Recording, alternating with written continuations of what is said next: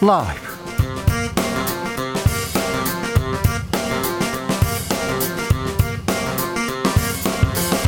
2021년 10월 6일 수요일입니다. 안녕하십니까. 주진우입니다. 고발 사주 의혹을 수사 중인 공수처가 국민의힘 정점식 의원 사무실을 압수수색했습니다. 정점식 의원은 검찰 고발장을 미래통합당에 전달했다고 의심받는 인물입니다. 재발 사주 의혹에 관련해서는 박지원 국정원장을 입건했습니다. 이런 가운데 화천대유에서 50억 원을 받았다. 받기로 했다 하는 50억 클럽 6명 실명이 공개됐는데요. 강기정, 김지원 전 청와대 정무수석 두 분과 이야기 나눠보겠습니다. 어젯밤 여야 대선 후보 토론 아, 열기 뜨거웠습니다. 민주당은 대장동, 국민의힘은 항문침이 나왔습니다. 항문침. 과연 어떤 상황이었을까요? 이재명 후보 과반 연승 이어가면서 본선 직행할까요?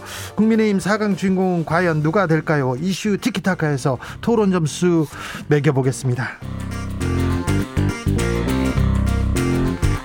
이명박 정부 당시 4대강 사업에 반대하는 민간인 사찰을 지시한 의혹을 받고 있던 박형준 부산시장 공직선거법 위반 혐의로 불구속 기소됐습니다. 그런데 명백해 보이던 박 시장의 자녀 홍익대 입시 청탁 의혹 그리고 LCT 특혜 분양 의혹에 대해서는 검찰이 불기소 처분을 내렸습니다. 어찌된 사연인지 박형준 시장은 검찰이 억지 기소했다고 하고 민주당은 사퇴라고 목소리를 높이고 있는데 주스에서 정리해 보겠습니다. 나비처럼 날아 벌처럼 쏜다. 여기는 주진우 라이브입니다.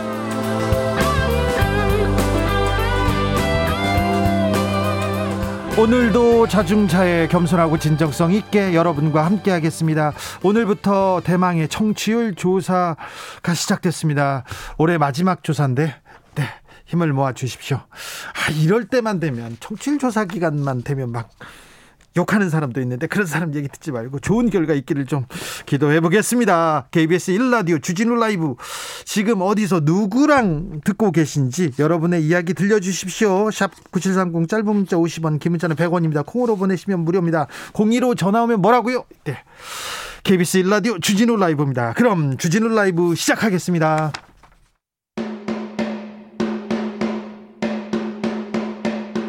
주진우 라이브 청취자 선생님들 게임을 시작하실 준비되셨습니까?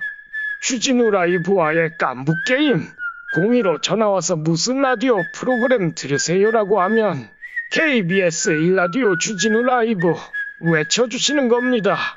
쉽죠? 주진우 라이브 외쳐주시는 분들께 456억이 아닌 456번의 큰절 올립니다. 우린 깐부잖아요.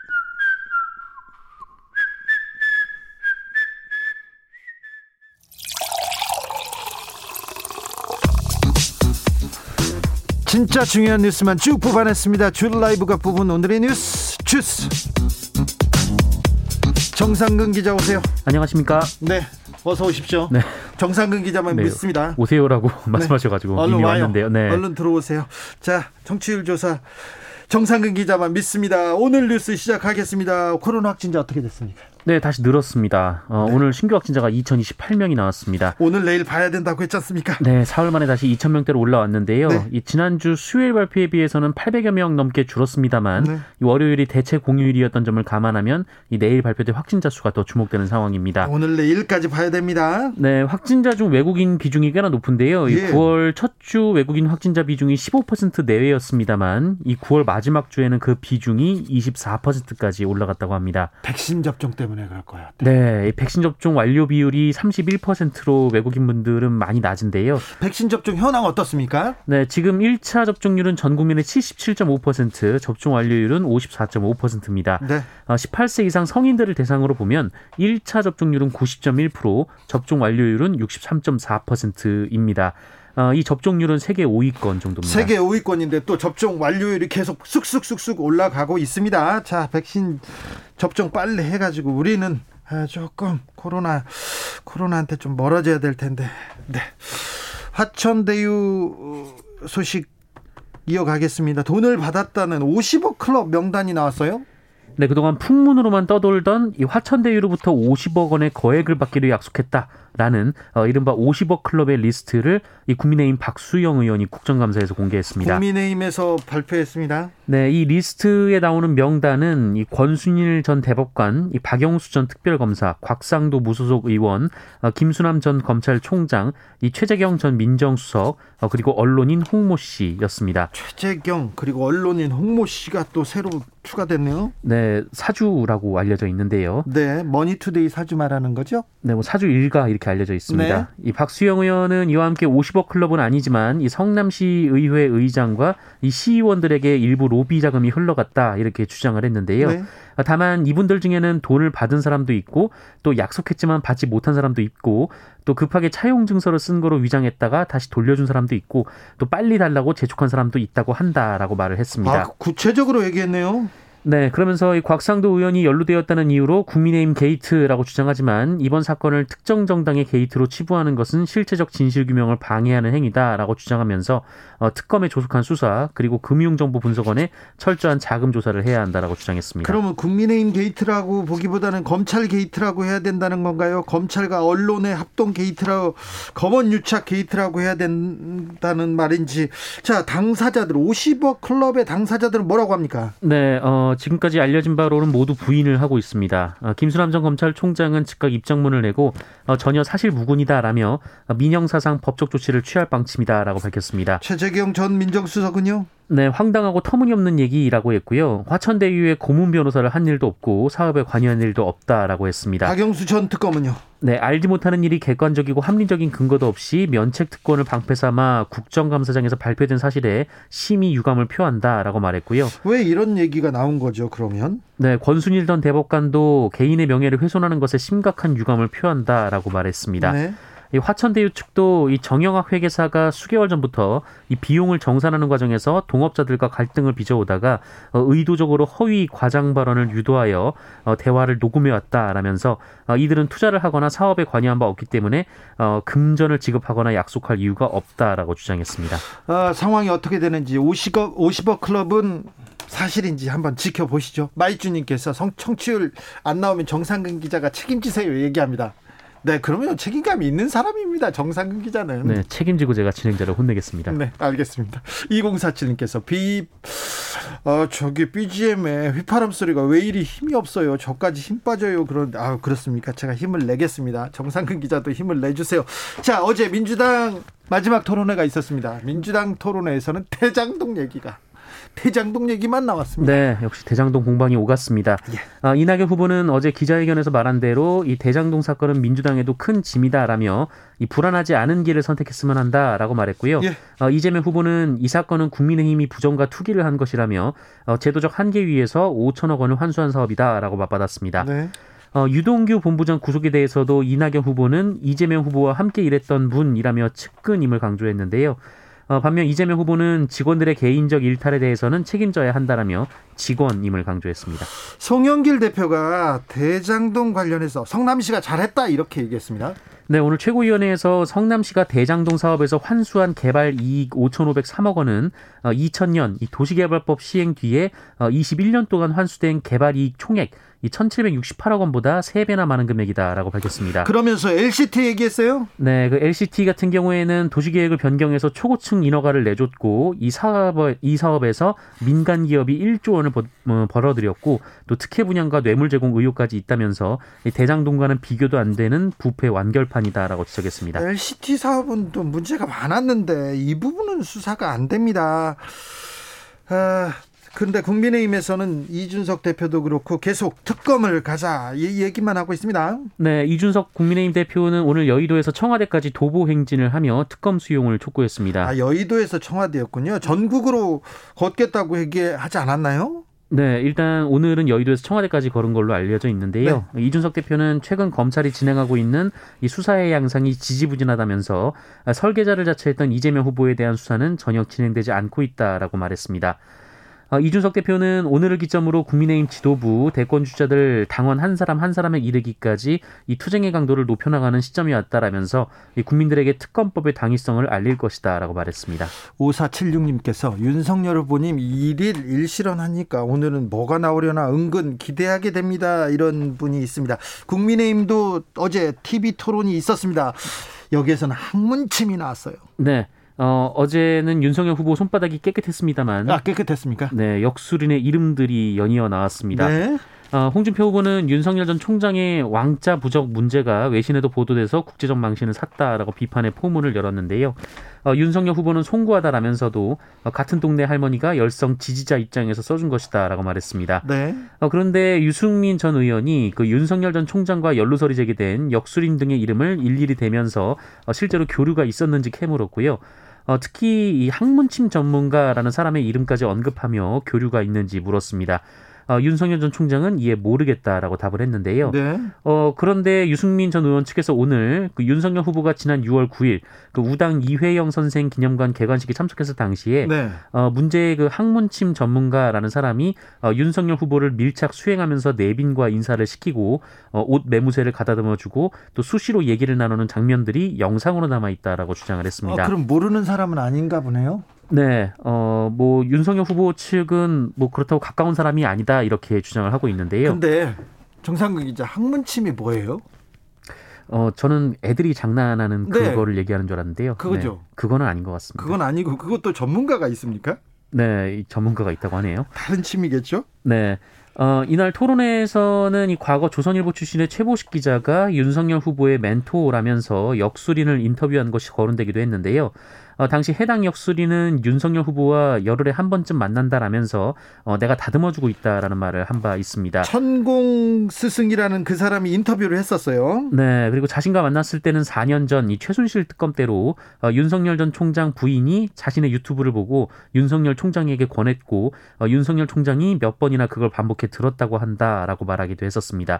어, 하지만 이에 대해 윤석열 후보는 아는 사람이지만 멘토는 과장된 표현이다라고 반박했습니다. 아무튼 뭐 역술인이 유튜브를 하고 유튜브를 보고 이렇게 찾아가고 막 그런 사람도 있군요. 아, 학문 침이 두 손을 모아서 이런 그런 침하고는 다른 거죠. 아이들이 하는 거. 네, 뭐 한의학에서 놓는 침 뭐 그런 침을 의미하는 거라고 알려져 있습니다. 알겠습니다. 오늘 공수처가 정점식 의원 국민의힘 정점식 의원을 압수수색했습니다. 네, 고위공직자 범죄수사처가 오늘 윤석열 전 검찰총장의 고발 사주 의혹 수사와 관련해서 국민의힘 정, 정점식 의원에 대한 압수수색을 시작했습니다. 아, 공수처는 오늘 오전 9시 50분쯤 여의도 국회의원회관 7층에 이 정점식 의원실에 이 검사와 수사관 9명을 보냈고요. 어, 동시에 정점식 의원의 자택도 압수수색에 들어갔다라고 전해졌습니다만 이 정점식 의원은 자택 압수수색은 이루어지지 않았다라고 밝혔습니다. 예. 어, 또 당시 미래통합당 법률 자문위원으로 이 최강욱 열린민주당 대표의 고발장을 작성한 것으로 알려진 이 조상규 변호사의 사무실도 압수수색을 했습니다. 어, 압수수색에 들어가자 김기영 원내대표, 추경호 원내수석 부대표 등 국민의힘 원내 지도부가 급히 현장을 찾았고요. 이 김, 김기현 원내대표는 이 자리에서 어, 고발 사주라는 사건은 없다라면서 얼토당토하는 터무니없는 짓을 공수처가 하고 있다라고 말했고 또 국민의힘 내에서는 야당 탄압이란 목소리가 나왔습니다. 한편 압수수색은 90여 분 만에 영장에 적시된 증거물을 찾지 못해서 종결이 됐습니다. 아니 공수처한테 수사에 나서라 이렇게 했는데 수사에 나서니까 야당 탄압이다 이렇게 하고 고발 사주는 없다 얘기했는데 고발 사주 수사도 진행되고 있습니다. 박지원 국정원장 입건됐습니다. 네, 공수처는 박지원 국가정보원장도 입건하고 정식 수사에 착수했습니다. 어, 국가정보원법, 공직선거법 위반 등의 혐의인데요. 예, 앞서 윤석열 전 총장 측은 지난달 13일 이 박주현 원장과 이 고발사주 의혹의 제보자인 조성은 씨 어, 그리고 성명 불상의 인물 등 3명이 이 언론사 제보를 모의했다면서 공수처에 고발장을 제출한 바 있습니다. 어, 또 박지원 원장이 이 주장에 반발하면서 윤석열 전 총장이 연루된 어, 의혹을 받고 있는 그 윤우진 전 용산 세무서장 사건을 언급을 했었는데요. 어, 이것도 경선 개입이라면서 어, 공수처에 추가 고발을 한 바가 있습니다. 그랬군요. 어, 공수처는 다만 박지원 원장과 함께 고발된 조성은 씨 그리고 성명 불상의 인물은 입건하지 않았고요. 어, 앞서 어제 조성은 씨는 국민의힘 관계자들이 자신을 허위로 고발했다며 어, 윤석열 전 총장, 김웅, 권선동, 잔재원 의원 등을 검찰에 고소했습니다. 박형준 부산시장이 기소됐습니다. 네, 부산지방검찰청은 지난 4.7 보궐선거 과정에서 허위사실 공표에 공직선거법을 위반한 혐의로 박형준 부산시장을 기소했습니다. 어떤 혐의입니까? 네, 지난 2009년 이 국가정보원의 4대강 관련 사찰 문건 작성에 관여했다라는 의혹과 관련해서 네. 보궐선거 과정에서 박형준 당시 후보가 이를 부인했었는데요. 그런데 문건에 나왔죠? 네, 문건에 나왔습니다. 이것이 드러났는데 어, 다만 검찰은 이번 선거 기간 중 논란이 됐던 이 자녀 자녀의 홍익대 입시 청탁 의혹 그리고 LCT 분양 특혜 의혹 등 이 나머지 사안에 대해서는 무혐의 처분을 했습니다. 아, 부산시는 법적으로 전혀 문제가 될 거 없는 사안을 검찰이 정치적으로 기소한 사건이다라면서 어, 향후 어떻게 대응할지는 공소장이나 검찰 발표를 보고 결정할 것이라고 전했고요. 어, 그리고 한편 검찰은 그 오세훈 서울시장의 선거법 위반 혐의에 대해서는 혐의 없음으로 사건을 종결했습니다. 내곡동 파이시티 다 무혐의 했습니까? 네, 무혐의 처분이 났습니다. 어, 홍익대 입시 청탁 의혹에 대해서 박형준 시장이 우리 아이는 홍익대 입시를 본 적이 없어요 이렇게 했는데 입시가 입시에 응해, 응한 증거가 나왔잖아요 자료가 나왔는데 이 부분은 명확해 보이는데 빠졌습니다 검사의 음, 가장 큰 권한 중에 하나가 이게 기소하지 않을 권리인데 와이팡님께서 검찰의 가장 큰 권력 중 하나가 불기소권입니다. 이렇게 지적해 주셨어요. 그런데 죄를 묻지 않으면 벌할 수 없거든요. 아무튼 오세훈 어, 서울시장 무혐의, 박형준 부산시장도 거의 무혐의, 하나는 어, 기소가 됐습니다. 음, 손가락에 침을 부착해서 항문을 통해서 중추신경에 접근하는 치료법이 학문침 아닌가 이렇게 학문침에 대한 자꾸 학술적인 논란을 하고 계신데 그렇지는 않은 것 같습니다. 침인 것 같아요, 침. 어제 국감장에서는 플랫폼 기업 책임자들이 나왔습니다. 네, 국정감사가 파행으로 얼룩지고 있습니다만 그 올해 국정감사의 주요 화두가 이 온라인 플랫폼 갑질입니다. 어, 어제 이와 관련해서 김범수 카카오 이사회 의장이 국감에 출석을 했는데요. 어, 의원들은 김범수 의장에게 카카오가 진출한 사업들을 하나하나 언급하면서 어, 너무 지나친 것 아니냐 이렇게 질책을 했습니다. 어, 이에 김범수 의장은 골목 상권 침해 사업에 절대 진출하지 않겠다라면서 어, 그런 사례가 있다면 반드시 철수하겠다라고 말했는데요. 어, 이날 카카오는 미용실 예약 서비스인 카카오 헤어샵, 헤어샵 이 사업을 철수하겠다라고 밝혔고 또 카카오 모빌리티는 대리운전 업체 두, 두 곳을 인수하기로 했던 계획을 처리할 것으로 알려졌습니다. 어, 특히 카카오 모빌리티 택시 사업에 대해 김범수 의장은 여러 사회적 문제를 일으켜 정말 죄송하고 송구스럽다라고 몸을 낮췄고요. 어, 카카오 택시의 경우 플랫폼 생태계를 만들어가는 과정에 있다라면서 이 택시 기사분들과 더 많이 얘기해서 지혜롭게 풀어보겠다라고 했습니다. 네. 이 숙박 플랫폼인 야놀자도 이 심판 겸 선수로 뛰면서 경쟁을 제한했다 이런 지적을 받았습니다. 네. 이 야놀자가 직접 호텔을 운영하면서 그 야놀자 안에서 야놀자 호텔을 먼저 추천하는 등의 문제가 제기되고 있는데요. 이 배보찬 야놀자 대표도 어제 국감에 출석해서 제기된 문제를 검토해 시정해 보겠다라고 말했습니다. 국회의원들이 이 플랫폼 기업들한테 이거 좀 소상공인들 갑질 이런 거 못하게 한다고 지금 지적하고 있는데 그래서 다시 생각해 보겠다, 고려해 보겠다, 시정하겠다 계속 얘기를 하고 있습니다. 이런 지적은 좀 적절한 것 같고요. 이런 부분 얘기 더 해야 될 것 같습니다. 7012님 학문침 얘기 그만해 주세요. 오늘 뉴스 너무 웃겨요. 이제 학문침 얘기는 그만하겠습니다. 네. 음, 한 프랜차이즈 회장인데요. 직원의 뒤통수를 때렸다고요? 네, 이 전국에 90여 개 매장을 가지고 있는 한 프랜차이즈 노래주점 업체 회장이 이 직원을 폭행한 혐의로 고소를 당해서 경찰 조사를 받게 됐습니다. 아이고. 어, 김모 회장은 지난 2019년 11월 이 피해를 당한 직원이 동료들과의 대화방에서 연장 근무와 출장이 너무 많다, 퇴근하고 싶다. 이렇게 말을 했다고 직원의 뒤통수를 때렸다고 합니다. 아니, 이렇게 말한다고 뒤통수를 때려요? 네, 이 직원이 지난 2월에 회사를 나왔다고 하는데 네. 이 폭언과 폭행을 당했다며 이 김모 회장을 경찰에 고소했다고 합니다. 예. 어, 또한 이 직원을 포함한 퇴직자 6명은 임금도 제대로 받지 못했다며 지난 5월 고용노동부에 진정도 넣었다라고 하는데요. 자, 김 회장 뭐라고 합니까? 어, 직원을 때린 것은 인정했습니다. 아, 인정했어요? 네, 다만 뒤통수 한 대 때린 게 처음이자 마지막이라고 말을 했고 때리긴 했네요. 네, 본인의 욕을 하고 또 회사 욕도 하고 화가 안 나겠냐라고 말을 했습니다. 그렇다고 때립니까? 네, 반성은 안 하는 모양인데요. 네. 어, 그리고 임금을 못 받았다라는 주장에 대해서는 모든 임금을 정산한 것으로 알고 있다라면서 어, 노동부 조사 결과 지급할 부분이 있다면 정산하겠다라고 밝혔습니다. 네. 그래도 때리면 안 됩니다. 뭐 잘못했습니다, 이 사람. 아, 가족의 안타까운 사연이 있습니다. 근데 그 사연을 객실에서 안내 방송으로 언급한 기관사가 있습니다. 업무에서 배제됐습니다. 네, 지하철 운행 중 객실 안내 방송으로 가족의 네. 데이트 폭력 피해 사실을 호소한 기관사가 어, 다음 날 업무에서 배제된 것으로 알려져서 논란이 됐습니다. 어, 지하철 4호선을 운행하는 A 차장은 지난달 16일 이 객실 안내 방송을 통해서 어, 가족이 얼마 전 데이트 폭력으로 사망했는데 이 국민청원을 올렸으니 관심 부탁드린다라면서 어, 불편하시겠지만 이렇게밖에 알릴 방법이 없다 양해 부탁드린다라고 말했습니다.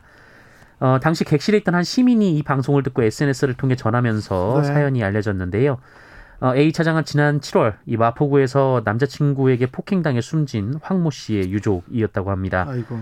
아, 이 사건은 유족 측이 청와대 국민청원에 글을 올려 가해자의 구속 수사와 신상 공개를 청구했고 53만 명의 동의를 얻은 바 있고요. 어, 이후 가해자가 구속이 됐었습니다. 네. 어, 그런데 서울교통공사가 이 방송 다음 날인 지난달 17일 이 A 차장을 업무에서 배제했다고 합니다.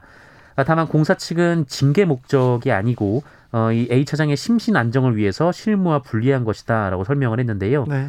어, 하지만 향후 기관사들이 안내 방송에서 사적인 이야기를 하지 못하도록 사규를 개정하는 방안을 검토 중이라고 하고 또 이 A 차장에 대해서는 감사를 통해 징계 여부를 결정할 방침이어서 네. 어, 징계성 아니냐 이런 지적도 나오고 있습니다. 안타까운 사연입니다. 그 양해 부탁한다고 오죽하면 저, 자기가 여기서 얘기하겠냐고 이렇게 얘기는 했으나 그게 또 징계 징계 처분 대상이 될 수는 있어요. 네, 아무튼. 안타까운 사연인데 잘 마무리되기를 바랍니다. 네. 징계는 또 징계고 또 안타까운 사연이 있어도 그 잘 생활은 해야죠.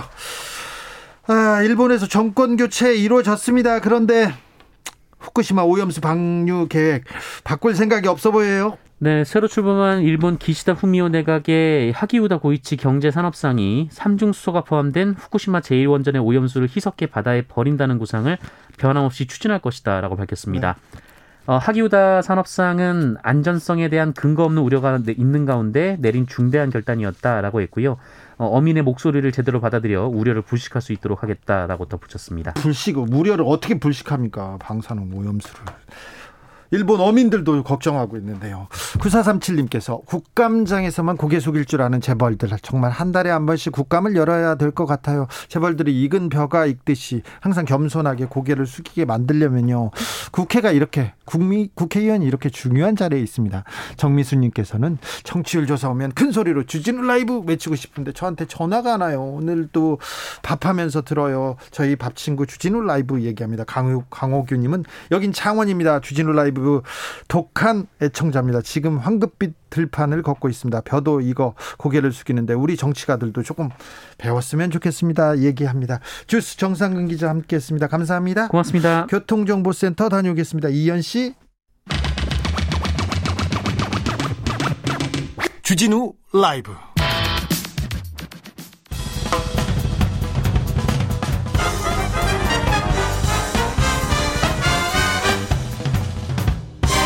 훅 인터뷰 모두를 위한 모두를 향한 모두의 궁금증 훅 인터뷰 대선이 5개월 앞으로 다가왔습니다. 여야의 박빙 어우 계속되는 아, 승부. 그런데 제3지대 후보들 잘 안 보입니다. 정의당 오늘 경선이 있었는데 심상정, 이정미 두 분 과반 득표자, 가 없어서 12일 최종 확정된다고 합니다. 심상정 46.42%, 이정미 37.9%. 와, 박빙이었습니다. 국민의당 안철수 대표 왜 이렇게 안 보이죠? 어디 가셨어요? 그리고 김동연 전 경제부총리 존재감을 보일 수 있을까요? 아, 경제를 잘 안다는데 이분이 필요하다는 얘기도 있는데 김동연 캠프 전략기획본부장 모셔서 전략 들어보겠습니다. 조정훈 시대 전환 대표 의원 어서 오세요. 네, 안녕하세요. 반갑습니다. 오랜만에 뵙습니다. 예, 잘 지내셨어요? 어제 국감장에서 저 산업부 국감장이었죠. 미국 산업 분야 이렇게 하면서 왜 미국 편드냐 얘기하시더라고요. 네, 맞습니다. 어떤 내용이었어요? 예, 화가 좀 많이 났었습니다. 네. 미국 정부가 네. 삼성전자한테 네. 반도체 기업들한테 자신들의 1급 영업 기밀을 다 깔아. 네. 그렇지 않으면 군사 관련법을 적용하겠다. 이건 너무하죠. 그렇죠. 네. 군사 관련법이 뭐냐면 마음대로 시키는 대로 해야 되고 네. 최악의 경우 국영화하겠다라는 예. 뜻이거든요. 네. 근데 1급 영업 비밀입니다. 재고, 고객 납품 정보, 원료 정보, 미국 지사가 아니라 한국에 있는 본사 정보까지 요구하는 거예요. 아니 근데 미국 정부가 일개 기업한테 이렇게 얘기하면 기업들 겁먹죠, 무섭죠. 그렇죠. 네, 그래서 우리 산업부가 이럴 때 좀 기대를 언덕이 대줘야 되는 거 아닙니까? 대응해야죠. 그렇습니다. 제가 삼성의 비판적인 입장은 있지만 이거는 정부가 삼, 삼성 우리 기업 편에 들어가지고 이건 좀 대응해야죠. 제가 의정 활동하면서 삼성을 옹호할 줄은 꿈에도 몰랐습니다. 저도요. 네. 그런데 아, 그래서 산업부한테 호통을 치셨군요. 예. 잘하셨어요. 좀 기대 기대를 언덕 이럴 때 좀 대봐라. 네. 그렇죠. 우리 기업들의 네. 지금 지금은 삼성 얘기지만 다른 기업한테도 또 올 거 아닙니까? 모든 반도체 회사입니다. 네. 그리고 11월 8월 11월 8일까지 네. 한달 남았는데요. 네. 우리 대만은 장관이 나와서 우리 기업을 위해서 이거는 공유하지 않겠다 네. 선언을 했습니다. 네. 근데 우리 정부는 아, 여러 가지로 고민하고 있다. 그래가지고 네. 전 세계적으로 반도체 수급 조금 쉽지 않은 것 같아요. 반도체 전쟁이다 이런 얘기도 나오는데 우리는 우리는 삼성전자, 하이닉스한테 너무 의존하고 있는 거 아닌가 이런 생각도 해봅니다. 반도체 경쟁력 키워야 되는데요. 네, 전 반도체가 이렇게 귀해질 줄은 몰랐죠. 네. 근데 지금 핵심 무기가 됐는데요. 저는 좀 역지사지하고 싶습니다. 국가가 할 일이잖아요. 네. 삼성하고 SK 하이닉스 같은 어, 기업들의 어, 크게 보면 기대를 언덕이 되어주되 네. 밤나라 배나라 하는 그 잔소리꾼은 되지 마라. 네. 아 그냥 그들이 소, 좋은 성과 올리면 옆에 가서 사진 찍는 것까지는 해도 좋은데 이래라 저래라 하면서 마치 더 잘 아는 척은 하지 말자. 네. 그래서 기업들이 할 수 있는 환경 만들어 주되 아, 기업들을 주인공으로 우리는 정부는 조연하자 이런 제안드립니다. 5101님께서 미국이 인텔 키워주고 삼성 반도체를 먹으려고 하네. 이젠 자본 자유 자본주의 시장 아닙니까? 이렇게 얘기합니다. 근데 한미 동맹을 동맹을 매우 중요시하는 의원님들 특별히 국민의힘에 많은데 이분들이 조금 나서서 얘기해야 되는 거 아닙니까? 왜 조정훈만 얘기하고 있습니까? 그렇습니다. 참 저는 어제 국감장에서 모든 의원 다 할 줄 알고 예. 어, 생각했거든요. 네. 안 하시더라고요. 아 그래요? 알겠습니다. 동맹은 이럴 때가 중요한 겁니다. 그래서 그렇죠. 제가 그랬습니다. 우리 대통령께 제안 드리는 게 헤이 바이든 전화 한번 하시라고. 네. 이건 좀 너무한 거 아니냐. 네. 우리나라 언론이 특히 국회에서 몇몇 의원들이 난리친다. 네. 좀 다시 한번 제고해 달라. 알겠습니다. 이게 동맹이 할 수 있는 역할이지 않습니까? 네, 국감에서 활약하고 있는 조정훈 의원 얘기 들었습니다. 지금부터는 김동연 캠프의 얘기를 좀 들어보겠습니다. 어, 지금 캠프에서 전략기획본부장을 맡고 계신데요. 김동연 후보 지금 은둔하는 조용한 행보하는 숨어 다니는 그런 전략 짜고 계신 건가요? 아닙니다. 준비가 다 끝냈고요. 준비를 왜 이렇게 오래 했어요? 멀리 날라고요. 멀리 날려고? 네. 준비하고 있었습니까? 한 번에 지금? 가장 멀리 나는 큰 비행기가 되려고요. 네. 두 가지 준비했습니다. 어떤가요? 아, 과연 이 시대 정신이 뭘까? 네. 그리고 어떻게 하면 대한민국 낫게 할수 네. 있을까? 인물 면에서요. 네. 저는 아, 지금 기회가 우리 후보님의 가장 중요한 핵심인데 네. 이런 것 같습니다. 대장동 사태를 보면 네. 기회주의자들이 판치고 있습니다. 네. 그렇지 않습니까? 근데 그게 아니라 기회 자체를 따뜻하고 많게 만들 수 있는 능력. 네. 대한민국이 총체적 위기인데 네. 모두 다 지금 나라 뒤엎겠다고 내가 더 잘 뒤엎는다 이런 주장하고 나셨거든요. 네. 근데 뒤엎고 나면 이걸 어떻게 다시 재편하고 관리할지 네. 저는 위기를 관리하는 저는 감히 말씀드리면 김동연 부총리는 제2의 DJ가 될 것 같다. 이 위기의 시기에 네. 국가를 안정시키고 미래로 견인하는 제가 정치를 시작하면서 참 DJ 대통령을 보면서 DJ 때 시작한 게 너무 많더라고요. 그렇죠. 예, 너무 오래 준비하셨고 네. 네. 그 시작으로 지금까지 복지국가도 시작한 거 아니겠습니까? 그런데요. 네. 김동연 뉴스가 안 나와요. 지금 윤석열 후보가 하루에 하나씩 이렇게 내고요. 학문집까지 나왔어요. 아이고 뉴스가 안 나옵니다. 그게 문제입니다. 이거 뭐 문신을 할 수도 없고 네. 항문침을 맞을 수도 없고 그렇죠. 왕자를 막 써가지고 다니세요. 이마에다라도 쓰세요.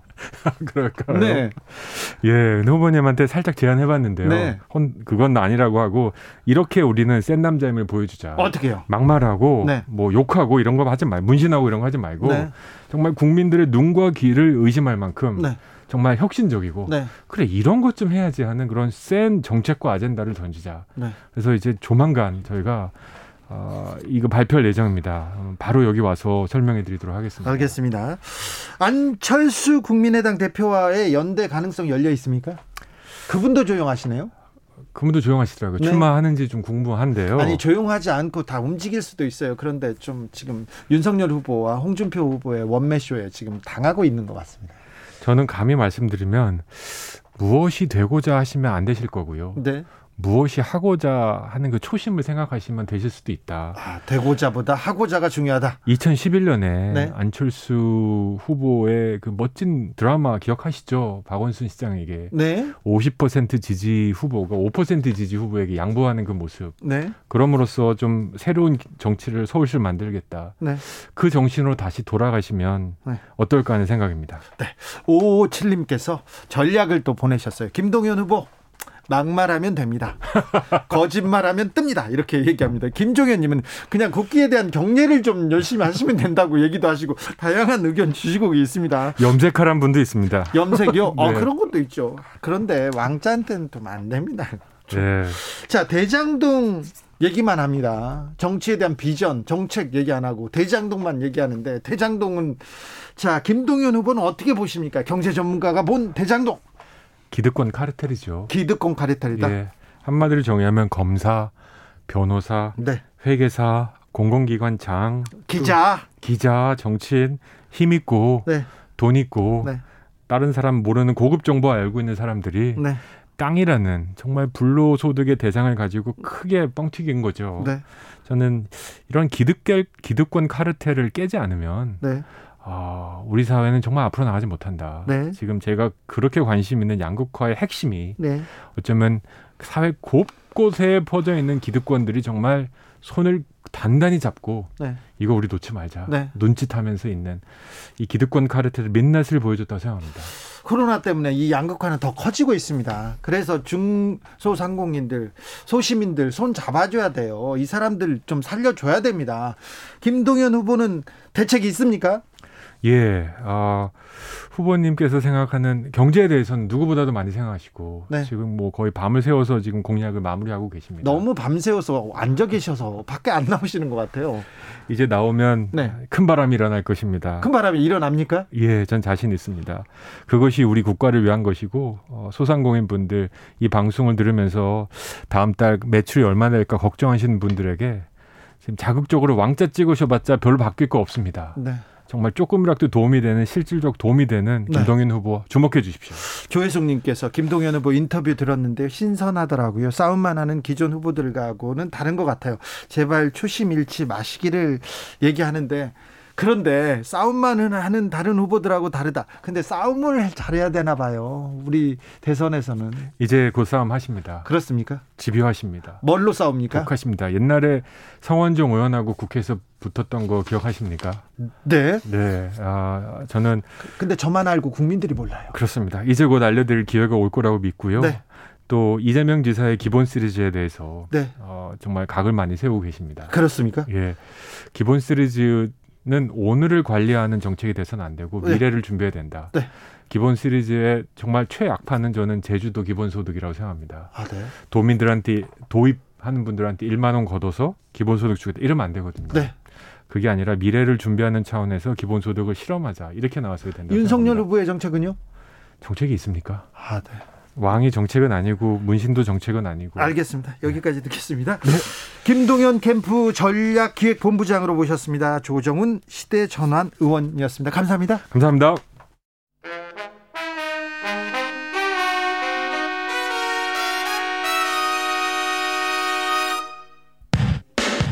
주진우 라이브 돌발 퀴즈. 오늘의 돌발 퀴즈는 객관식입니다. 문제를 잘 듣고 보기와 정답을 정확히 적어 보내주세요. 우리나라 국정감사에서 빅테크 기업들의 갑질이 도마에 오른 가운데 미국 의회에서는 이것 관련 청문회가 열렸습니다. 청문회에 출석한 내부 고발자는 이것이 사람보다 돈을 우선시하고 사회 분열을 조장해왔다고 비판했습니다. 이것 최고 경영자는 내부 고발자의 폭로를 부인한 상태인데요.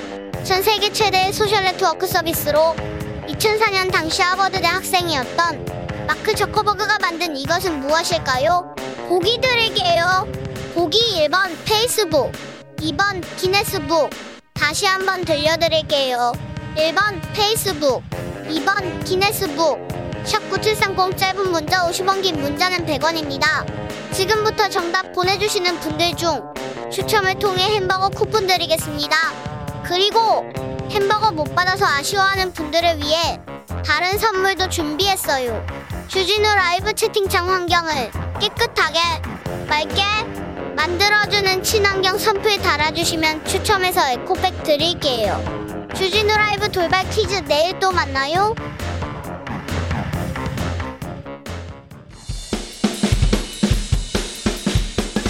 틱탁 틱탁 틱탁 현란한 입담의 환상 드리블 오늘 이 뉴스를 주목하라 이슈 티키타카 머리부터 발끝까지 핫 이슈 더 뜨겁게 이야기 나눠봅니다 청코노 최진봉 성공회대 교수 네 안녕하십니까 홍코노. 김병민 국민의힘 윤석열 캠프 대변인 어서 오세요 네, 반갑습니다.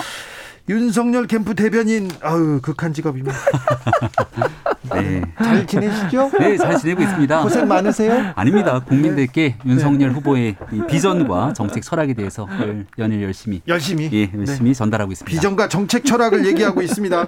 김병민 대변인은 정책과 비전과 이 철학에 대해서 얘기하고 있는데 네. 후보들은 날카로운 신경전만 이렇게 왔다 갔다 하는 것 같은데 어제 TV 토론 잠깐 듣고 올까요?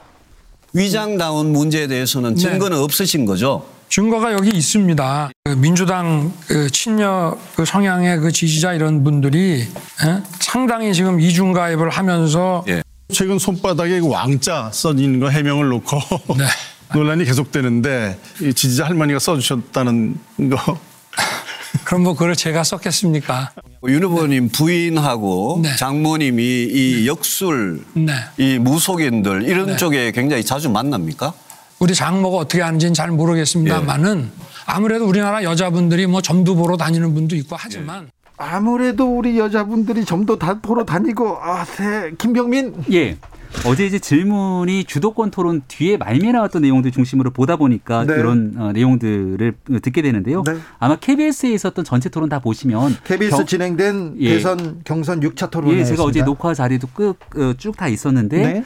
어, 경제 정책을 중심으로 치열한 토론들이 전개됐고 네. 마지막 그 라운드로 넘어가면서 주도권 토론이 있었을 때 나왔던 여러 가지 얘기들이었고요. 조금 전에 나왔던 여성 발언 같은 경우는 분명히 묻는 질문이 부인과 장모에 관해서 뭐 점을 보냐 등에 대한 얘기였기 때문에 거기에 대한 여성을 언급했던 것이고 뭐 다른 의도가 있거나 뭔가 문제가 있던 발언들은 아니다 이렇게 다시 한번 말씀드립니다. 김병민 참 고생 많네요. 자, 고생 많죠. 최병민, 최병민, 최진봉 이름을 바꾸고 아유, 네. 자, 최진봉 아니, 교수님. 아니 일단 보세요.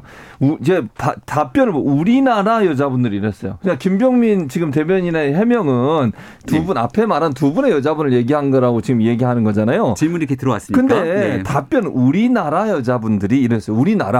우리나라란 말은 우리나라에 있는 모든 여자분들. 저쪽 당은 전통적으로 주어는 중요하지 않습니다.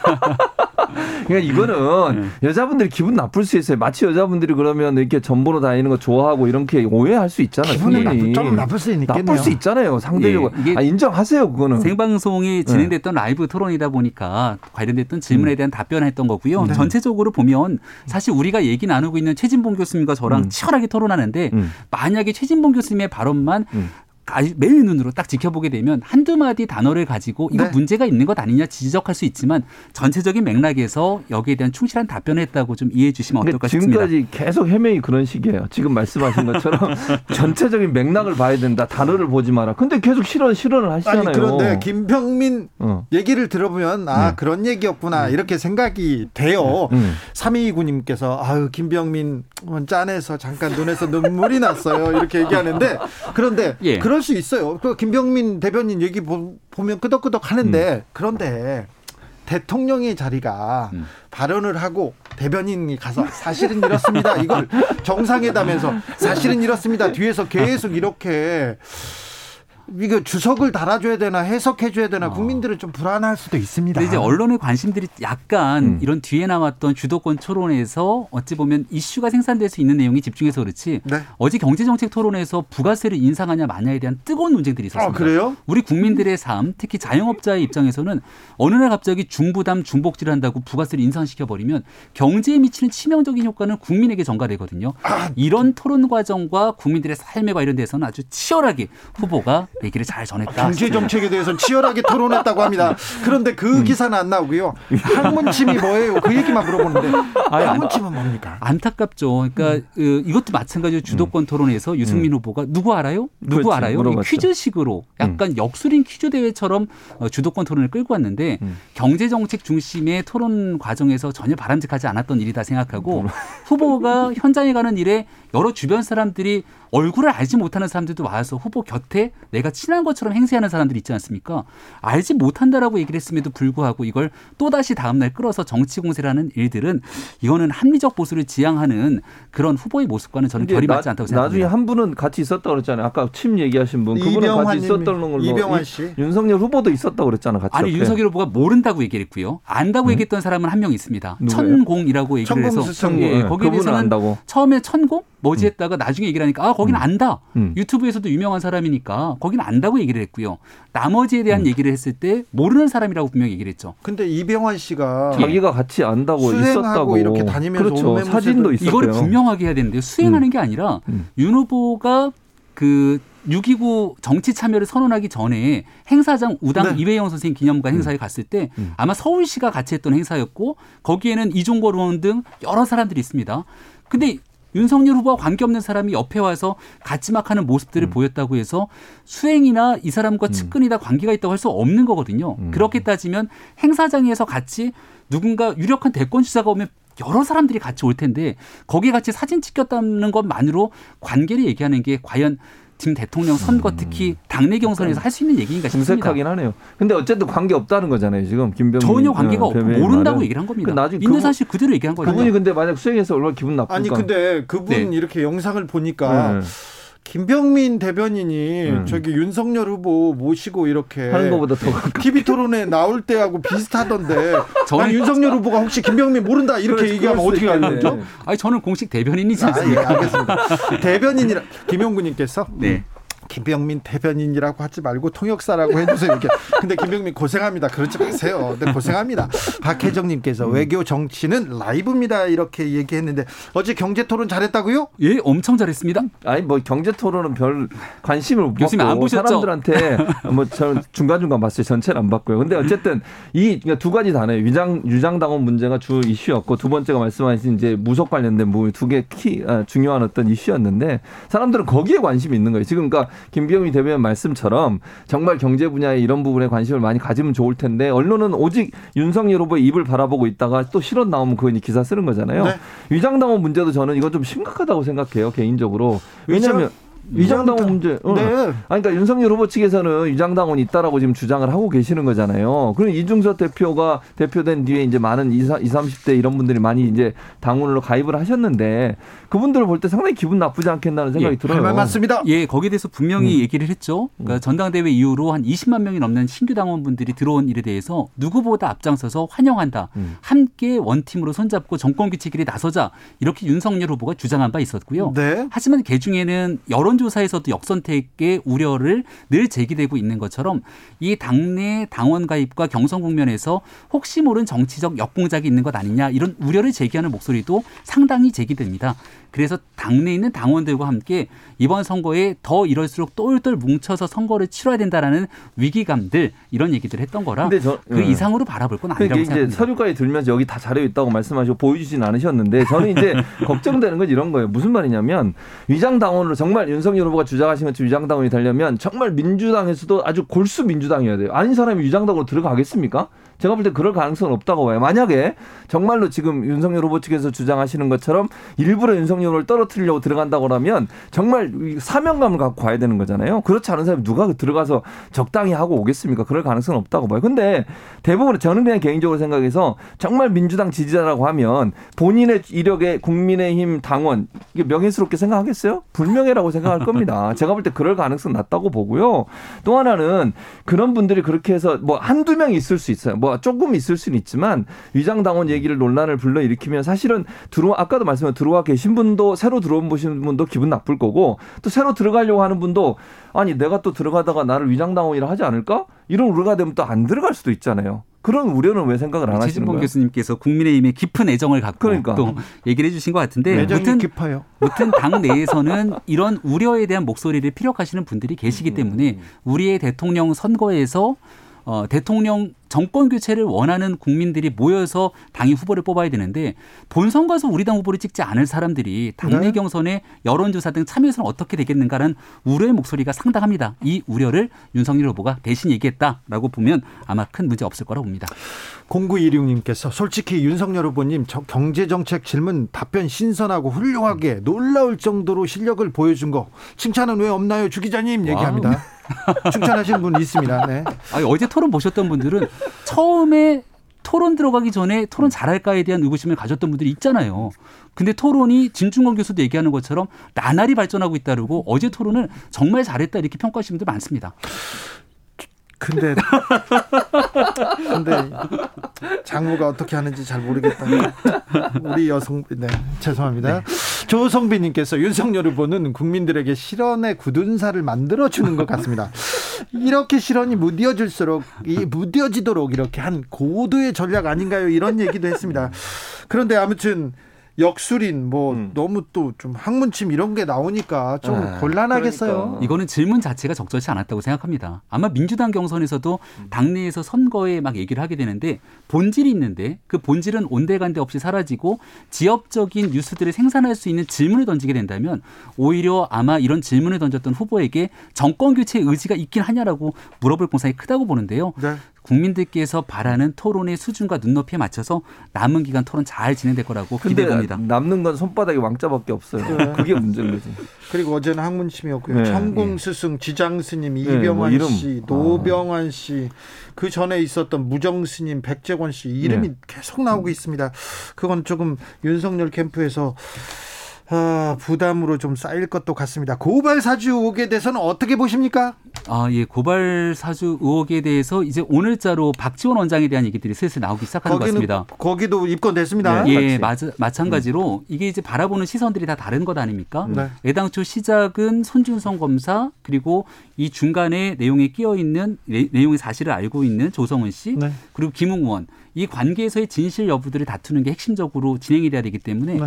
아직까지는 이 손준성 검사 본행까지는 나왔지만 네. 그 괴 문서가 누가 작성한 것인지에 대한 진실 규명이 안 되고 있죠. 이걸 이제 공수처가 해야 되는 일이라고 보고요. 음. 하지만 속도가 진행되는 것과 달리 여기에 박지원 원장이 끼어들면서 사건이 복잡해졌는데 이제서야 입건이 됐습니다만 이 일에 대한 진실들을 규명하기 위해서 아주 정치적 형평성, 그 중립성 잣대에 맞게 공수처가 수사에 나서야 된다고 생각합니다. 최진봉. 예, 일단 문제는 이거예요. 박지원 원장 문제는 그 건으로 따로 할 거고 수사를 중요한 건 손준성 검사가 보냈냐. 만들었냐, 뭐 본인이 만들었지 아니면 누구한테 지시해서 만들었지 그건 물론 아직까지는 밝혀진 게 없기 때문에 제가 단정적으로 얘기할 수는 없지만 지금 수사에 할 것은 거기에 가 있는 거 아니겠습니까? 그럼 만약에 손준성 검사가 만들었거나 누구 부하 검사한테 시켜서 그걸 만들어서 국민의힘에 전달했다고 하면 그 사이에 윤석열 후보와 연관성이 있느냐 없느냐 수사가 될 거예요. 저도 지금까지는 윤석열 후보가 관계돼 있다고 얘기할 수 없습니다. 아직은 모릅니다. 그건 수사가 진행되겠죠. 예. 다만 이제 의혹을 품는 것은 결국 손준성 검사의 위치 자체가 어, 검찰총장한테 직보할 수 있는 그런 자리에 있었기 때문에 거기서 그렇죠. 의혹이 커지, 커지고 있다고 봐요. 그러니까 지금은 제가 아까도 말씀드렸어요. 김병미 대변인한테 분명히 말씀을 드리지만 아직까지는 몰라요. 그러나 거기에 대한 수사가 진행되면 진행될수록 어떤 결과가 나오냐에 따라서 윤석열 후보는 상당히 어려운 가운데 빠질 수 네. 있다는 거죠. 손준성 검사 혹은 다른 검사 이름이 관계된 거 직접적으로 그 관계된 내용이 나오면 조금 그때는 어떻게 하십니까? 손준성 검사가 직접 관여됐다. 네. 이제 이렇게 볼 수 있는 거죠. 박지원 원장이 관여된 게 나오면 어떡할 거냐. 네. 박지원 원장은 국정원장이니까 문재인 대통령과 알아서 일이 있었겠냐 없었겠느냐. 이제 이런 방식으로 연결돼서 전개되기 시작하는 순간 상황이 굉장히 복잡해지게 되겠죠. 이 대선 한복판에서 야당이 유력한 대권 주자인 윤석열 후보를 아무런 정황 증거 없이 그냥 입건을 시켜버렸던 게 공수처의 모습입니다. 그러니까 관련돼서 정치 공세로 터무니없게 이어지지 않았으면 좋겠다는 생각이 들고 김웅 진짜 참 의원과 신기해 손준성 드리블이에요. 검사 간의 이 관계를 규명하는 일 빨리 이것부터 좀 아니, 힘써주시기 바랍니다. 그러니까 제가 말씀드렸잖아요. 다시 돌아가 박지원 원장 건은 조성은 씨와 예를 들면 박지원 원장이 정말 만나요, 문제가 거기서? 있다고 하면 예. 의혹이라고 하는 것도 이런 거예요. 제보할까 말까 네. 예. 이 정도 의혹은 제기할 수 있어요. 근데 만들고 말고 문제는 박지원 원장은 관계 없어요. 예를 들면 고소장을 만들고 말고는 검찰에서 있었던 문제 이게 국정원장하고 관계가 없잖아요. 제보를 하냐 안 하냐의 문제인 거지. 그렇습니다. 김배공님께서 애청자들 김병민 씨 이야기는 새겨드려야 합니다. 잘못 들으면 빨려 들어갑니다. 네. 신기해 드리블입니다. 5725님 윤석열 경제에 대한 식견 뛰어났습니다. 어제 뛰어났어요. 어제 토론 1그룹 유승민 윤석열 원희룡 2그룹 홍준표 3그룹 최재형 하태경 어?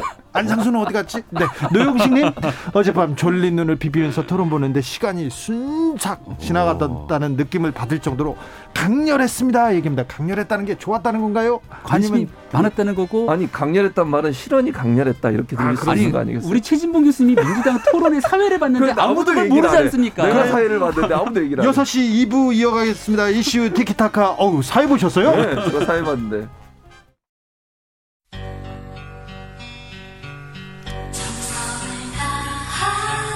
정성을 다하는 국민의 방송 KBS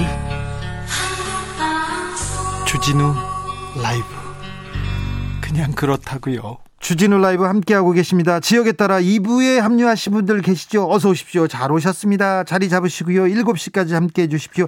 라디오 정보센터 다녀오겠습니다. 정한나 씨.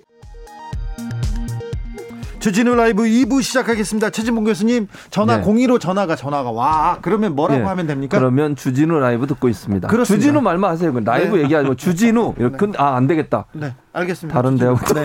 라이브를 얘기하겠군요. 네 KBS 1라디오 네, 주진우 라이브의 티키타카를 들으시는 분들이라면 네, 언제 어디서나 5101님 저 TV 봤습니다. 경제 정책은 윤석열이 좀 좌파적이더라고요. 어, 함부로 그래요? 해고 반대하고 어. 쯔쯔 이렇게 하는데 현실적이죠. 현실적이다. 예, 굉장히 사실 대통령 선거 때가 되면 포퓰리즘으로 인기를 얻기 위한 각종 공약들이 난무한데 현실에 바탕을 두고 하나 둘 차근차근 따져무는 정- 어제 토론이 있었습니다. 2014님 윤석열 후보는 느는 게 좀 안 보이는데요. 김병민 대변인 포장 능력은 점점 막 늘어가지고 그러니까 이렇게 둘이 붙어 다녀야 되나 봐요. 그래서- 그러니까요. 그래서 그래서 바로바로 다녀요. 거기서 해명을 해줘야 돼. 한마디 하면 그 옆에 앉아 통역을 해주고 이런 식으로.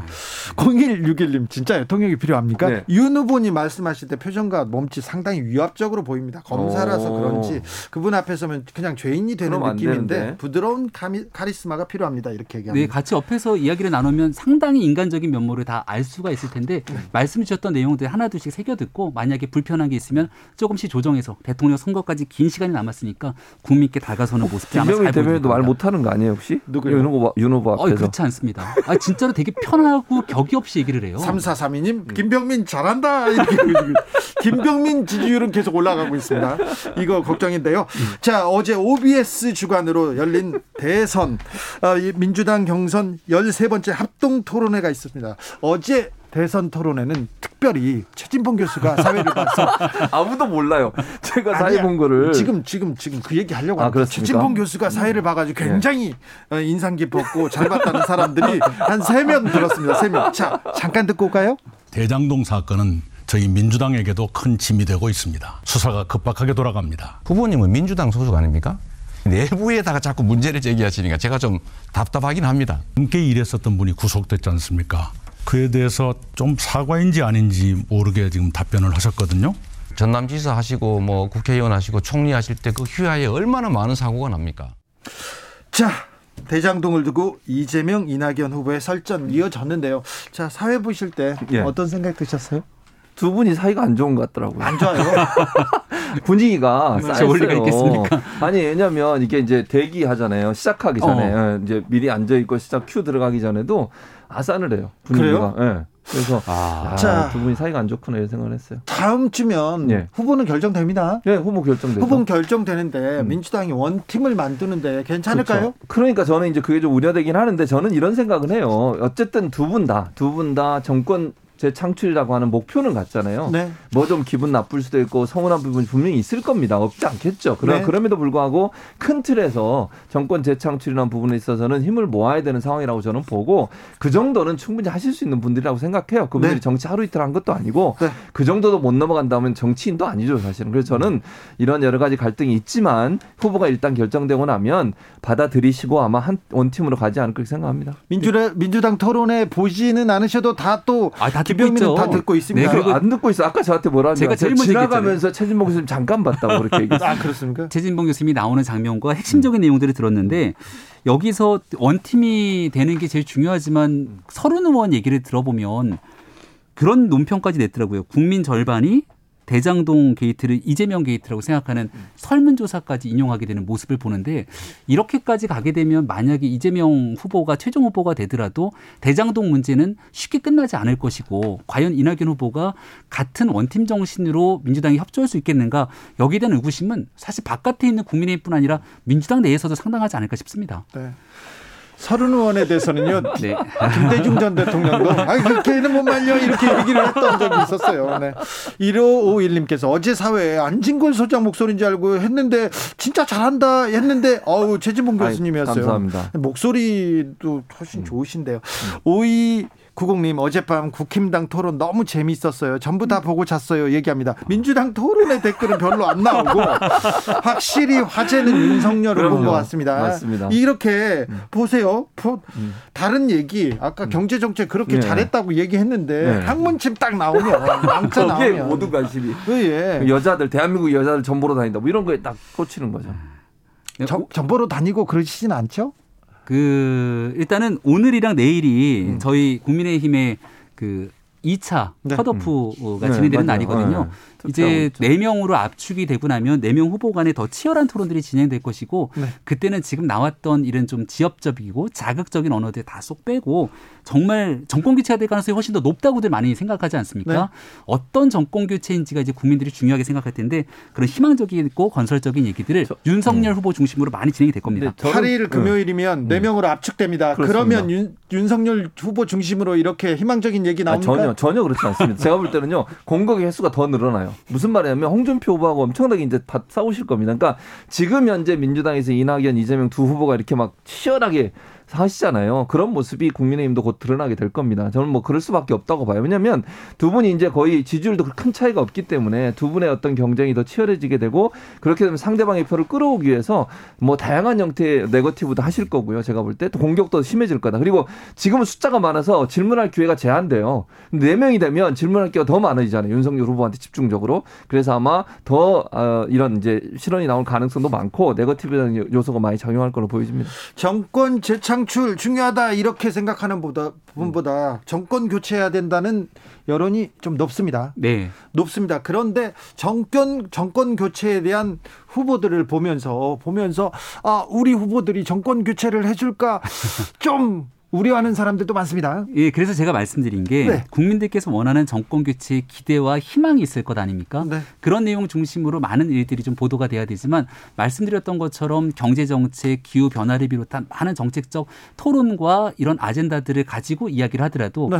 조금은 가십성 성격이 짙은 내용들 중심으로 많이 보도가 되는 게 현재 네. 사실입니다. 네. 그래서 이제 윤석열 후보 중심으로 아마 11월 달에 후보가 최종 확정이 되고 나면 그때부터 국민들께서 훨씬 더 바라는 많은 일들을 가감 없이 있는 그대로 전달될 거라고 생각하고요. 앞으로 그 기간 동안 남은 토론에서도 부족하더라도 그런 점들을 더 강조하고 부각하려고 노력 많이 하겠습니다. 국민의힘에서는 이재명 후보가 당선될 거라고 후보가 될 거라고 생각하시나요? 지금 현재로서는 뭐 다른 이변은 없는 것 같은데요. 그런데 한 후보가 나와서 음, 음. 이재명 후보 사진을 찢어버리면서 아이고, 음, 음.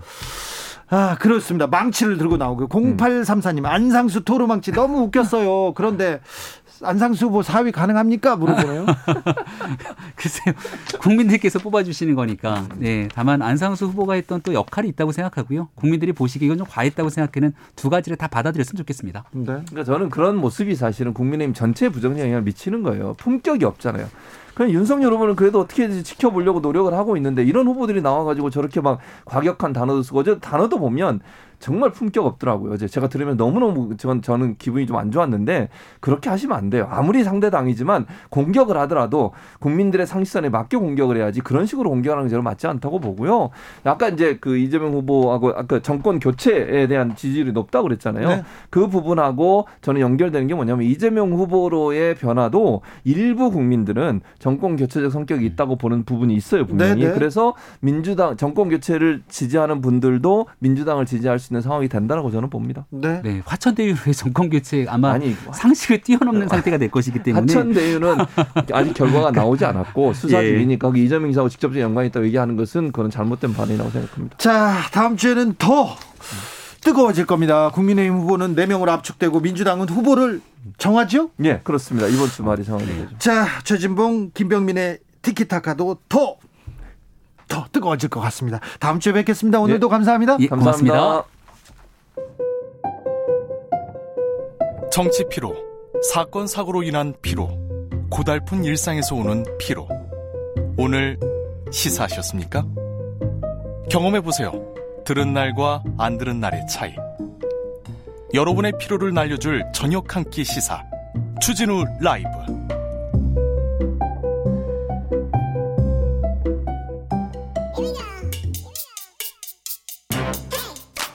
뉴스를 향한 진지한 고민, 기자들의 수다. 라이브 기자실을 찾은 오늘의 기자는 코인데스크 코리아 김병철 편집장입니다. 안녕하세요. 네, 안녕하세요. 요즘은 어떻습니까? 주식이 막 떨어진다면서요? 코인 상황도 어- 떨어진다면서요? 어, 아닙니다. 아니에요? 주식은 떨어지고 있는데 비트코인 다시 오르고 있습니다. 그래요? 네, 7월 달에 3천만 원대까지 내려갔던 비트코인이 오늘 6천만 원을 돌파했고요. 두 배나 올랐네요. 아, 그리고 오늘 지금 제가 방금 보니까 6,150만 원 정도 되고요. 계속 올라가네요. 네, 이더리움은 410만 원은 되고 있습니다. 어, 이 원인이 뭡니까? 네, 여러 가지 좀 이유가 있는데요. 뭐 그 중에 하나는 일단 미국의 금융 당국이 중국과는 좀 다른 길을 가겠다고 밝혔습니다. 이 게리 겐슬러 미국 증권거래위원장이 어제 이런 얘기를 했는데요. 중국처럼 가상자산을 금지할 계획은 없다. 지금 중국은 코인 관련 사업을 완전 다 불법 행위로 금지를 하고 있잖아요. 네. 그리고 또 코인 가격이 오른 두 번째 이유는 이 미국 금융기관들이 코인 관련 사업에 조금 관심을 나타내고 있어요. 그래서 미국의 US 뱅코프라는 그 은행이 있는데 여기가 이제 비트코인 수탁 서비스를 하겠다라고 밝혔고요. 이제 원래 은행은 이제 안전하게 보관해 주는 게 본업이잖아요. 네. 근데 이제 이 은행은 비트코인 같은 코인도 은행에서 안전하게 보관, 그러니까 수탁해 주겠다라고 밝혔습니다. 한 투자사의 대표는 부자들의 바보들의 금 그러면서 비트코인을 얘기했는데 그래도 막 무너지지는 않는군요. 국정감사에서도 코인 얘기가 화제였습니다. 네, 맞습니다. 지금 정무위랑 기재위 국감에서 코인이 나왔는데요. 이제 코인 투자자의 가장 큰 관심사안 중에 하나가 지금 내년에 시작하는 과세예요. 근데 이제 내년 1월 1일부터는 코인을 팔아가지고 수익을 얻으면 20%를 세금으로 내야 되거든요. 네. 근데 이제 과세 시점을 1년 미루자라는 국회의원들이 몇몇 계세요. 근데 이제 뭐 아무래도 세금 내는 걸 좋아하는 사람은 거의 없잖아요. 네. 그래서 내년에 대선과 지방선거가 있으니까 이런 이야기들이 좀 나오는 것 같은데 이제 홍남기 기재부 장관 겸 부총리가 오늘 이제 기재위 국정감사에서 어, 과세 유예는 없다. 음. 예정대로 내년 1월 1일부터 코인에도 과세를 할 거다라고 밝혔습니다. 네. 이게 뭐 2년 전부터 과세 준비를 해서 충분히 이제 준비가 되어 있다라는 게 지금 기재부의 입장입니다. 어, 코인을 이용한 환치기가 많아졌다고요. 이걸로 돈 세탁도 많이 할 것 같습니다. 어, 아무래도 코인은 이제 국경 간 전송이 자유롭잖아요. 네. 그리고 이제 또 그걸 쫓기도 쉽지 않고 사실상 개인 간 전송은 이제 당국에서 파악하기가 어렵거든요. 네. 근데 이제 올해 1월 부터 8월까지 이제 8개월 동안 그 코인을 활용한 환치기 적발 금액이 8,100억 원 정도 돼요. 네. 이게 이제 작년 1년 동안은 한 204억 원 정도로 그러니까 올해 들어서 지금 한 40배 정도 커진 건데 이게 원래 외환 거래는 이제 은행을 통해서 신고를 하고 해야 되거든요. 그렇죠. 네, 근데 이걸 몰래 하는 거를 우리가 환치기라고 하는데 코인을 통용, 통한 환치기 보니까 이렇게 좀 많이 늘어났다는 거고요. 좀 사례를 조금 설명드리면은 코인은 이제 국내 가격이랑 뭐 외국 가격이 좀 다르잖아요. 예. 네, 네. 근데 이제 김치 한, 프리미엄이라는 얘기도 있었고요. 그렇죠. 이제 한국에서 코인 가격이 높으면 그거를 김치 프리미엄이라고 부르는데 이제 외국에서 코인이 쌀 때 외국에서 산 다음에 그걸 한국으로 전송해서 한국이 비쌀 때 팔아가지고 그래서 돈을 많이 벌, 법니까? 네 매, 매우 많이 벌 수 있죠. 얼마, 많이 벌어요? 어 이거를 이, 시- 이 차익 거래를 아주 잘하는 사람들은 돈을 굉장히 많이 벌고 있고 최근에 적발된 사례 중에는 이제 국내 아파트 55채를 매입한 사례가 관세청이 적발을 했습니다. 이 우리나라하고 외국하고 이 차이만 이용해 가지고 이렇게 돈을 많이 벌었다고요? 그렇죠. 아, 알겠습니다. 참. 별 세상이군요.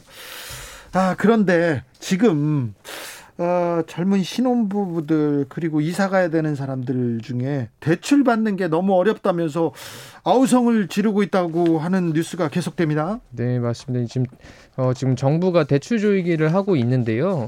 대출 받는 게 계속 어려워서 뭐 한 몇 달 전에도 은행 지점에 찾아가는 사람들이 지금 많다 이런 얘기가 나왔잖아요. 네. 계속 이제 전방위적으로 대출 받기가 좀 어려운 상황이고요. 전세 자금도 대출 받기 어려워졌다면서요. 네. 전세값은 오르는데. 네, 네, 맞습니다. 그래서 지금 KB 국민은행이 전세자금 대출 한도를 어, 보증금 증액 범위 내로 제한을 했어요. 예. 근데 이게 왜 그러냐면은 뭐 여윳돈이 있음에도 불구하고 최대한 많이 전세자금 대출을 받아서 네.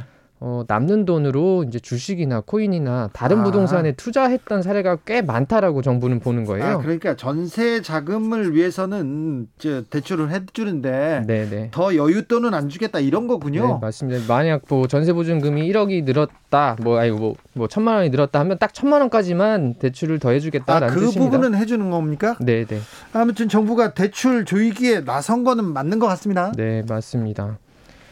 맞아요.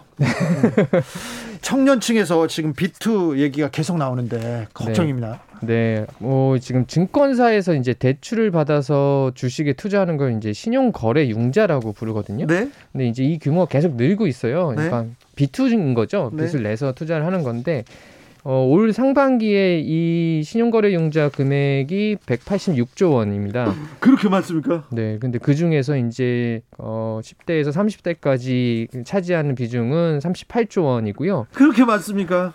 이게 이제 계속 매년 늘고 있어요. 2017년에 빚인데? 네, 2017년에 23조 원, 그 다음에 30조 원, 그 다음에 32조 원, 올해 38조 원입니다. 어 그래요.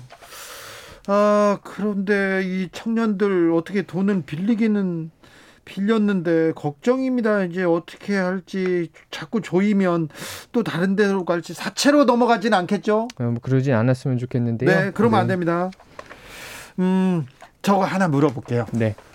우리나라 대기업 연봉이 일본을 넘어섰다. 특별히 초봉은 훨씬 많다. 이런 얘기도 들었는데 그거 사실입니까? 네, 어, 최근에 이제 통계가 좀 나왔는데 네. 한국의 대기업 대졸 이제 대기업 초봉이 어, 네. 일본보다 좀 높다라고 좀 나왔습니다. 높아요, 일본보다? 네, 근데 이게 뭐 대기업만 높은 게 아니라 사실은 소기업도 높다. 그래서 전반적으로 한국 기업의 이제 어, 초봉이 미- 일본보다 꽤 높은 수준으로 나왔습니다.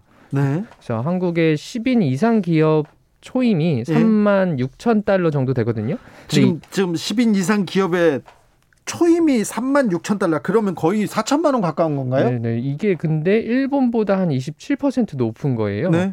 어, 그리고 또 500인 이상의 사업체의 대졸 초임도 일본보다 한 60% 좀 가까이 높게 나왔어요. 일본보다요? 네, 그래서 소기업도 대기업도 한국 초봉이 더 높았고 대기업에 갈수록 기업 규모가 커질수록 그 격차는 더 높아졌습니다. 잠시만요. 그 근데 이 통계를 어우 나는 별로 못 받는데 이렇게 많이 받는다고 이렇게 생각하는 사람들이 많을 것 같은데 네. 우리나라 기업들 정규직들 이렇게 대 초임들이 어, 어느 정도 수준입니까? 지금 이거는 대졸 정규직 평균 초임인데요. 네. 어, 지난해 이제 2020년에 평균은 3,391만 원이었습니다. 3,391만 원이요. 네, 근데 이게 이제 뭐 기업 규모에 따라 달라지겠죠. 네. 300인 이상의 대기업은 5,084만 원이었고요. 대졸자 초임이 5천만 원 연봉이 초, 5천만 원이 넘었어요? 네, 네. 그리고 30인에서 299인 규모의 기업에서는 3,329만 원. 네. 그리고 이제 5명에서 29명의 기업에서는 2,868만 원이었습니다. 대기업하고 조금 소기업하고 차이가 조금 많군요. 네, 근데 뭐 특히나 이제 5인 미만의 소기업에서는 2,611만 원으로 나와 가지고요. 네. 사실상 대기업 평균 초임의 거의 이제 한 반 정도 되는 어, 격차 있었습니다. 음, 네. 일본보다도 높고 아 대기업 초봉이 이, 이 정도 되는군요. 저는 좀 몰랐습니다. 근데 생각하는 것보다 훨씬 많이 높게 나와가지고 제가 조금 놀랐네요. 알겠습니다. 말씀 잘 들었습니다. 기자들의 수다 김병철 편집장이었습니다. 감사합니다. 교통정보센터 다녀오겠습니다. 이현 씨.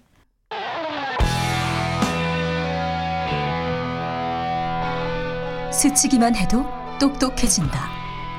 드라이브 스루 시사 주진우 라이브.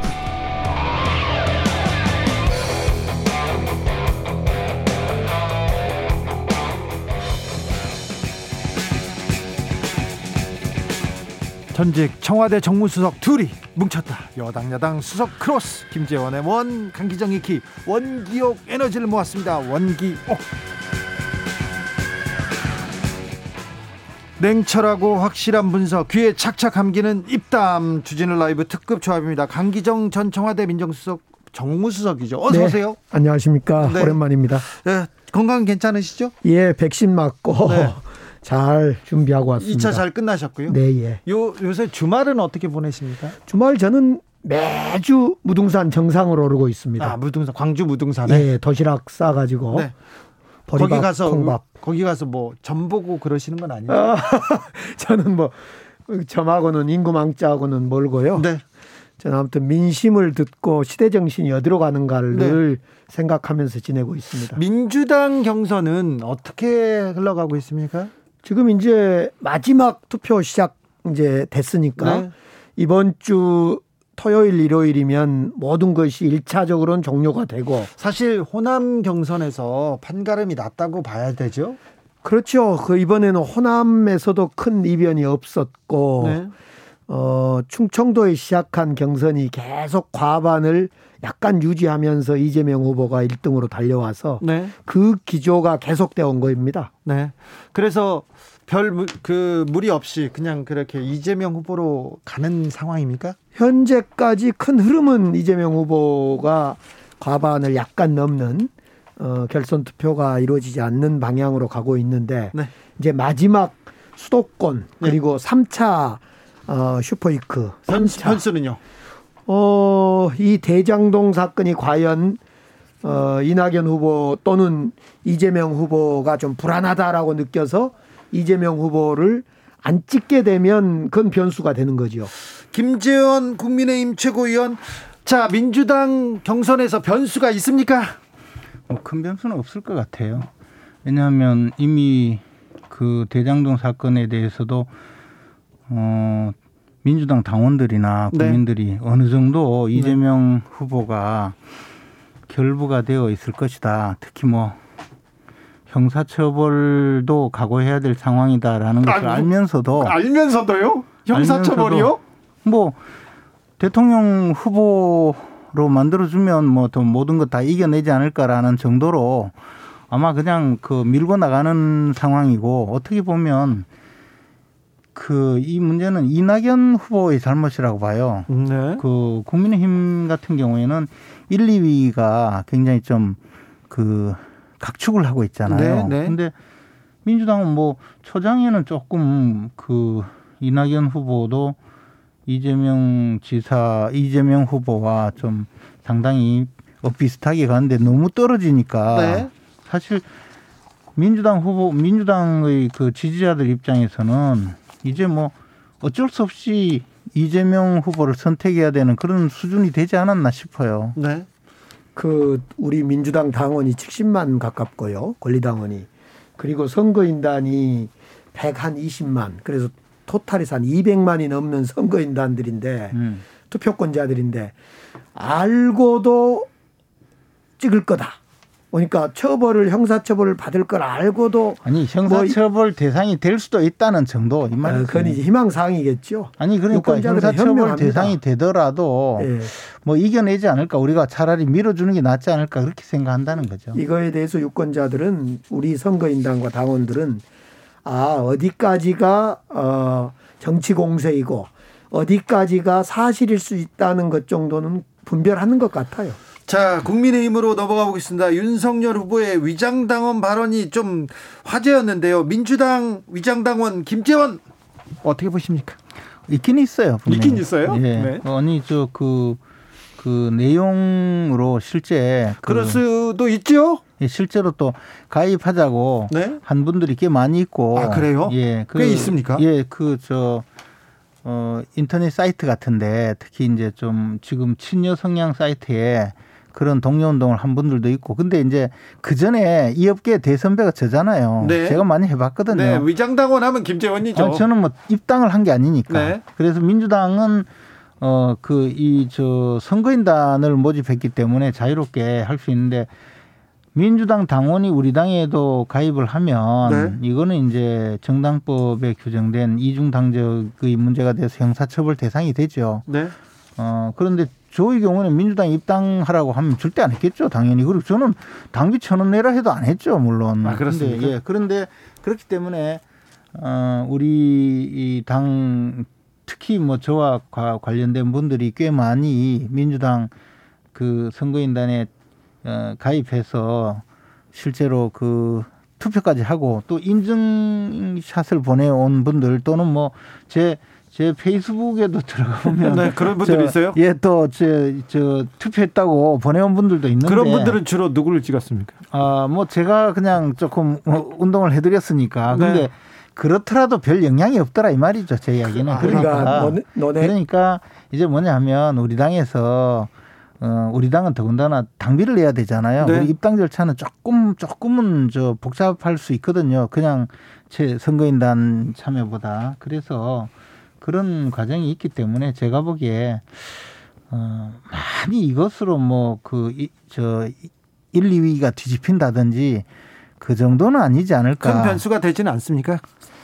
저는 그- 어, 저큰 변수까지는 저는 뭐 되지는 않을 거라고 믿고 싶습니다. 농촌에 우리가 농사를 지어 보면 벼가 있으면 벼가 자랄 때 피도 있고 막 이렇게 피도 섞여 있거든요. 음. 그 피가 쉽게 말해서 이제 어떤 위장당원, 가짜당원일 수 있는데 그 피는 전체의 농사를 크게 영향을 못 미칩니다. 근데 그거 제초 저는 오히려- 작업 안 하면요 벼가 다 말라 죽어요. 그거 잘 몰라서 저는- 그래. 저는 윤석열을 보면서 윤석열 후보를 보면서 윤석열 후보가 부실당원 같아요. 부적당원이라고도 하던데 당원을 믿지 못하고 지금 그 국민의힘 당원을 믿지 26만 못하는 게 명인가 당원이라면서요. 당원을 믿지 못하는 게 아니고 음. 이번에 음. 새로 이제 최근에 몇 달 만에 입당한 당원이 27만 명인데 그 중에 이런 저 진여 사이트에서 이런 대대적인 운동이 벌어지고 어, 입당했다고 하면서 내가 뭐 어, 평생에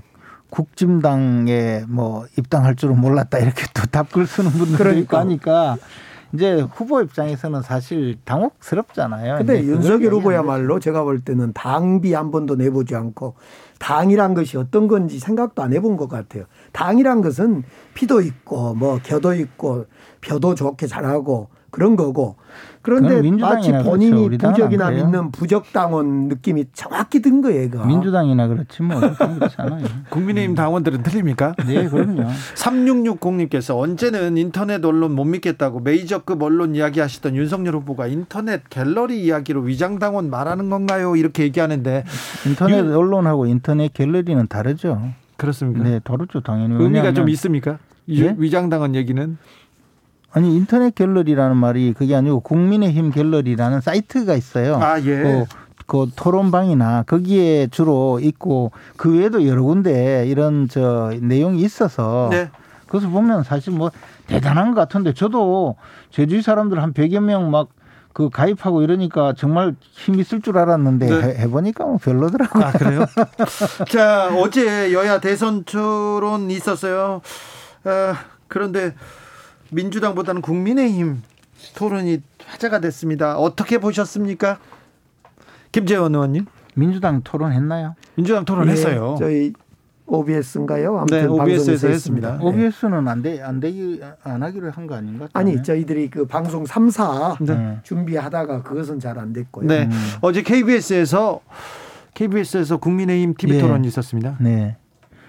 아니 TV 토론이 이제 우리도 사실 어, 가면 갈수록 불꽃 튀기는 그런 대결 구도가 되기는 한데 네. 또뭐 어, 이제 한두 번 하고 나니까 역시 관심도는 조금 떨어지는 것 아닌가 생각이 관심도가 떨어지는데 어제는 또 항문침 얘기 나와가지고. 뭐 별로 어제 텔레비 아니 TV 토론을 보면 미신 논란, 부정 논란, 그 항문침 이 모 씨를 아냐 이래가지고 이제 뭐, 그 뭐. 주고받고 했는데 사실 윤석열 후보하고 유승민 후보가 장의 싸움의 기사가 됐더만요. 그러니까 윤석열 후보가 TV 토론 끝나고 나서 유승민 후보를 툭 치면서 야 왜 미신 이야기를 하냐 자꾸 나에게 그런 이야기를 하냐 라고 툭 손으로 가슴을 쳤다.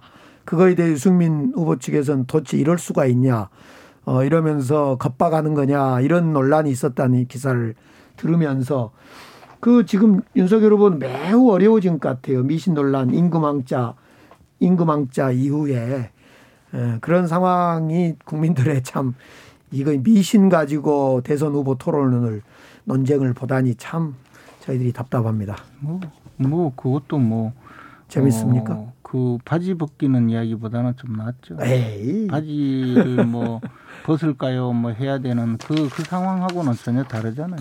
그런데 김재현 최고위원님 여자들이 전보로 다닌다 이 얘기는 조금 선을 조금 넘. 뭐 설명하다가 네. 해명하다가 또 다른 해명을 또 해야 되니 네. 뭐그그 가족 중에 누가 보러 다니는 모양. 네. 근데 그 전보러 다니는 게 아니고 그 저도 그 사주 보러 간 적이 있거든요. 아, 그러세요? 네, 사주 보러 가자 해서 근데 다 남자들끼리 올려갔는데. 네. 근데 윤석열 후보의 그 부인이나 아내나 김건희 씨나 또 장모 부인이나 아내나 김건희는 다 똑같은 분 아닌가요? 아니까 아내 김건희 씨나 또 장모나 그쪽을 조금 많이 그 저 관계하고 있다는 얘기들이 많아요. 그 진실이 어디인지 모르겠는데 그 진실도 모르면서 뭐 방송에 실제로 나와서 그런 이야기 하세요. 실제로 점을 보러 다닌다라는 이야기가 좀 있던데 네. 확인은 안 되는데 아직. 확인도 안 되면서 뭐 그런 이야기 하세요. 그건 확인이 잘안 되죠. 그런데 무속인 이름들이 너무 많이 나오니까 그거 많이 나오잖아요. 계속. 글쎄 전 처음 들었어요. 솔직히 이야기. 그래요? 아니요 많이 나와요 여러 가지 뭐 다그저 가짜 뉴스인지 어쩐지 모르겠는데 엉터리 이야기만 계속 하는 거지. 아니 엉터리 얘기를 지금 유승민 후보가 한 건 아닐 거 아닙니까? 그건 모르겠고요. 지금 이제 우리 앞에 계신 우리 아니 실제로. 그런 이야기가 많이 네. 돌려 다녀서 자 이성권님께서 윤 후보님 손바닥만 보고 있었는데 결국 왼 손바닥 안 보여주시고 너무 아쉬웠어요. 아니 근데. 저는 진짜 왕자를 그 저 유성펜 그러니까 네. 기름펜으로 한번 써가지고 지웠더니 퐁퐁 이런 걸 하니까 그냥 지워지던데. 음, 지워지겠죠. 어, 그러니까. 알겠습니다. 자, 다른 얘기로 갈게요. 국민의힘에서 이재명 후보 맹 공격하고 있는데 용인 시장이었던 정찬민 의원 뇌물수수 혐의로 구속됐습니다. 그게 아니고 제3자 뇌물 취득. 그리고 네. 정창민 의원은 어, 취득한 게 없고 형. 제, 제3자가 취득하면 역시 그러니까 이재명 후보님도 나는 이론도 안 받았다 이런 이야기 하지 마라 이 말이죠. 아니 정찬민 의원 구속됐는데 이재명 후보한테 이런 말 이재명 하... 후보도 나는 이론도 안 받아도 제3자가 받으면 역시 똑같이 뇌물죄가 된다 이 말이에요. 아 그렇긴 한데 정찬민 의원 구속 얘기를 가지고 이재명 저는 후보한테 이제 제3자 뇌물 수수 설명을 이렇게 한 거라고. 용, 용인이라는 곳이 역대로 그 음. 용인 시장이 구속이 안 된 경우가 없다고 해요. 거기가 네. 이제 아니, 땅투기 그러면 지금 가 있는 저 김모 시장님은 민주당 시장님인데 그분도 곧 구속되겠네요. 백군기 용인 시장인 것 그래서 같습니다. 정찬민 백군기 시장님. 전 시장도 끝내 이제 국회의원 대서까지 구속이 됐는데 이 구속된 곳 보면 이 투기 땅 투기 이거이 문제인 것 같아요. 그 음. 투기와 개발 이 부분에 대해서 이번 기회에 단단히 아무튼 대책을 마련해야 될 것 같습니다. 성남시에서도 옛날에 국민의힘 전신 시장들 계속 구속되고 용인에서도 국민의힘 시장 많이 구속됐어요. 이건 조금 문제가 있는 것 같습니다. 그리고 이제 이재명 전 시장님 현 후보님도 이제 곧 그러면 뭐 전례에 비춰서 가신다는 의미로 들려지네요. 그래요? 예, 지금 말씀하신 대로 실제로 이번 사건을 보면요. 이재명 후보는 뭐 자기가 돈을 안 받았다 계속 이렇게 주장하는데 사실 이미 구속된 유동규 씨의 배임 혐의는 내용이 단순해요. 정말 단순한 게 네. 어, 우선주를 소유한 성남시가 배당을 적게 받은 것 자체가 이거는 명백한 배임이거든요. 네. 그러면 이런 과정을 우- 유동규 본부장이 당시 사장도 없던 그 성남 도시개발공사의 유동규 본부장이 혼자 결정했겠느냐. 틀림없이 보고를 하고 지시를 받았을 텐데 보고하고 지시 받았다면 공범이고 더군다나 명령 복종 관계에 있기 때문에 주범은 바로 이재명 당시 성남시장이거든요. 그러면 역시 전례에 따라 또 곧 가셔야 된다 그런 되겠네요. 현재까지는 대장동 사건의 성남시가 배당을 적게 받았다는 근거는 없습니다. 정상적으로 받고 추가로 갑자기 부동산 투기가 아, 부동산 값이 올라서 그 돈을 많이 번 것에 추가로 저, 해소했냐 안 했냐의 문제지. 돈을 돈을 있잖아요. 아니, 그렇지 않아요. 돈을 적게 배당받고 많이 배당받고의 문제가 아니고 아니 아니 그렇지 않아요. 배, 배임죄는 그때 성립된 게 아니고 처음에 아니 그렇지 않아요. 초과- 역시 배임도 초과 애초부터 이익을 설계할 때 초과 이익을 저 포기하고 민간업자에게 모두 다 주게 만드는 규정을 만드는 순간 배임죄가 성립된 거지 뭐 나중에 뭐 부동산 값이 오르고 느- 낮고 이것은 초과 이익에 대한 캡을 씌웠다 안. 씌웠다 부분도 지금 확인된 게 하나도 없습니다. 확인된 게 뭐 없어요. 다 주고 아예 다 확인된 게 있는데. 없지요. 이제 설령 확인됐더라도 그것을 사전 또는 사후 초과 이익 환수에 대해서 이재명 당시의 시장이 승인을 했거나 보고를 받았거나 이런 것이 나온 것이 없는데 자꾸 그러니까 초과 이익을 그러니까 지금 그렇게 줬다라고 이야기하는 그렇게 건 지금 틀리죠. 이제 전직 정무수석께서 그렇게 이야기하면 좀 경찰 수사나 검찰에서 이런 걸 절대 발견하지 마라 이런 아니, 아니에요. 의미로 그건 들리는데 사실은요 아니고. 그게 아니고 지금 검찰 수사가 진행 중이잖아요. 그리고 빨리 딴 건 몰라도 성남시를 압수수색을 하고 그 문서를 찾아내고 관계 그 저 직원들 진술 받아야 되는데 그것만 지금 뭉개고 있잖아요. 그러니까 특검을 요구하는 거죠. 그리고 특히 이것은요 너무나 명백해서 뭐 크게 크게 논란 벌일 것도 없어요. 그 조항 그 저 초과 이익 어, 환수 조항을 어, 지운 것은 그 바로 직전에 있었던 그 저 위례 신도시에서도 초과 이익 환수 규정이 있었는데 그것을 이제 그 이 대장동 개발로 넘어오면서 거기서 남욱 변호사 정영학 그 회계사가 함께 참여했던 그 네. 위례 신도시 개발에서 1차 한탕 해먹었는데 해보니까 이게 어, 초과이익 환수 규정을 두면 어, 대장동 개발에서는 수익이 많이 날 텐데 돌아올 이, 이권이 적다 해서 그것을 아마 없애준 것 같은데요. 그렇게 되면 그 자체가 배임죄지 뭐 나중에 뭐 부동산 값이 오르고 이야기는 뭐냐면 잘 설계할 때, 보면요. 아니. 부동산 가격조차도요. 저 강제 수용을 하면서 시가의 3분의 1로 막 매수를 하고 해서 사실 땅을 강제로 뺐다시피 했고 또 거기 말이에요. 분명히 그 임대 아파트를 많이 짓겠다고 하면서 당초 계약을 했다, 당초 고시를 했다, 그거조차 다 줄여가지고 일반 분양으로 돌리면서 분양가 상한제도 적용받지 않는 땅으로 만들어가지고 엄청나게 폭리를 취했어요. 그리고 그 돈을 모두 하천대 그러니까 천화동인으로 보내줬거든요. 하시는데 그러니까 그게 배임이죠. 자, 여러 가지 이야기 하시는데 초과이익 환수 조항을 넣었다가 뺐는지 애초에부터 그냥 그런 것도 수없이 넣- 지금 아니, 나오잖아요. 자꾸, 자꾸 그걸 초과이익 아니, 이거 직원들이 이미, 그렇게 다 주장하고 있잖아요. 빼서 배임죄가 확정된 것처럼 이야기해서 이야기를 진행시킨 건 안 맞다는 거예요. 구속영장이 지금 발부되면서 거기 범죄 사실로 그러니까 정해져 그런 있는데 얘기들 저도 언론에서 봤는데 그걸 확정해서 이야기를 하지 마시는 김재현 거죠. 최고위원님은 용인시장 출신 국민의힘 의원이 구속됐습니다 물어봤더니 그러니까 이재명 각오하라 이렇게 넘어가는 거 보면 참 신기합니다 신공 같아요 역시 최고세요 꼭 그렇게 말씀하세요. 저는 지금 지금 예언을 하잖아요. 우리가. 지금 과거의 전례를 따라서 미래를 보고. 예언을 하자면. 예언을 하자면 6대 뭐 아까 성남시장 다 구속됐다면 용인시장. 그런데 아직 구속 안 되고 있는 분이 한 분 계시니까 주로 투기 그분도 세력은 가시겠다고. 한나라당 국민의힘 이쪽이죠. 성남 이대엽 시장도 그렇고 과거에 자, 보면 박수영 국민의힘 의원이 50억 클럽 이렇게 공개했습니다. 권순일, 박영수, 김순환, 최재경, 곽상도. 거기도 주로 국민의힘 관계자예요. 국민의힘 누가 있어요? 곽상도. 어이구. 탈당했잖아요. 아니 그 저 뭐가 그래요? 곽상도도 있고 탈당했네. 이야기하고 조금 저- 미안하긴 미안하네. 네, 탈당했어. 국민의힘 사람 아니야. 전 국민의힘 사람. 김수남 저기 나무 검찰총장도 다 그분은 그분은 저 박근혜 대통령을 구속할 때 검찰총장이죠. 아니, 그런데 박근혜 대통령이 시켰고 정영학 남욱 정영학 광주 대동고 선후배 아니에요? 아이 그렇게 자꾸 그, 그 엎어치기 하지 색깔치기 하지 말고요. 색깔이 아니고 지금 고등학교 동문 아니에요? 아니 대한민국 국민 아니에요? 그 김재훈 의원하고 아주 친하다면서요. 김문수 검찰총장하고. 동문 아니에요? 그렇게 자꾸 덮어치기 하지 마시라고. 다 국민의힘의 또- 관계자들이. 근데 정영학 회계사가 국민의힘하고 무슨 관계 있어요? 정영학 남욱은 원래 그 그쪽 그 새누리 아니, 자꾸 그렇게 덮어씌우지 말고 다 아는 덮- 거지요, 그것은. 덮어씌우지 말고 남욱 변호사가 네. 국민의힘 청년위원장 네. 그것도 중앙당이 아니고 어디 뭐 저 청년 부위원장 뭐 했어요. 어디 어디에 뭐 했다는데 네. 그리고 난 다음에 그분이 중앙당이고 어디에 나타난 적 나 20년 동안 당직 생활에도 한 번도 본 적 없어요. 그러니까 아니 그러니까 그런 사람은 지금 부정하고 국민의힘과 관련성을 부정하고 정영학이라는 사람이 대동고와 우리 동문이 맞더만요. 맞는데 이 사람을 안잘 사람이 모르세요? 없어요.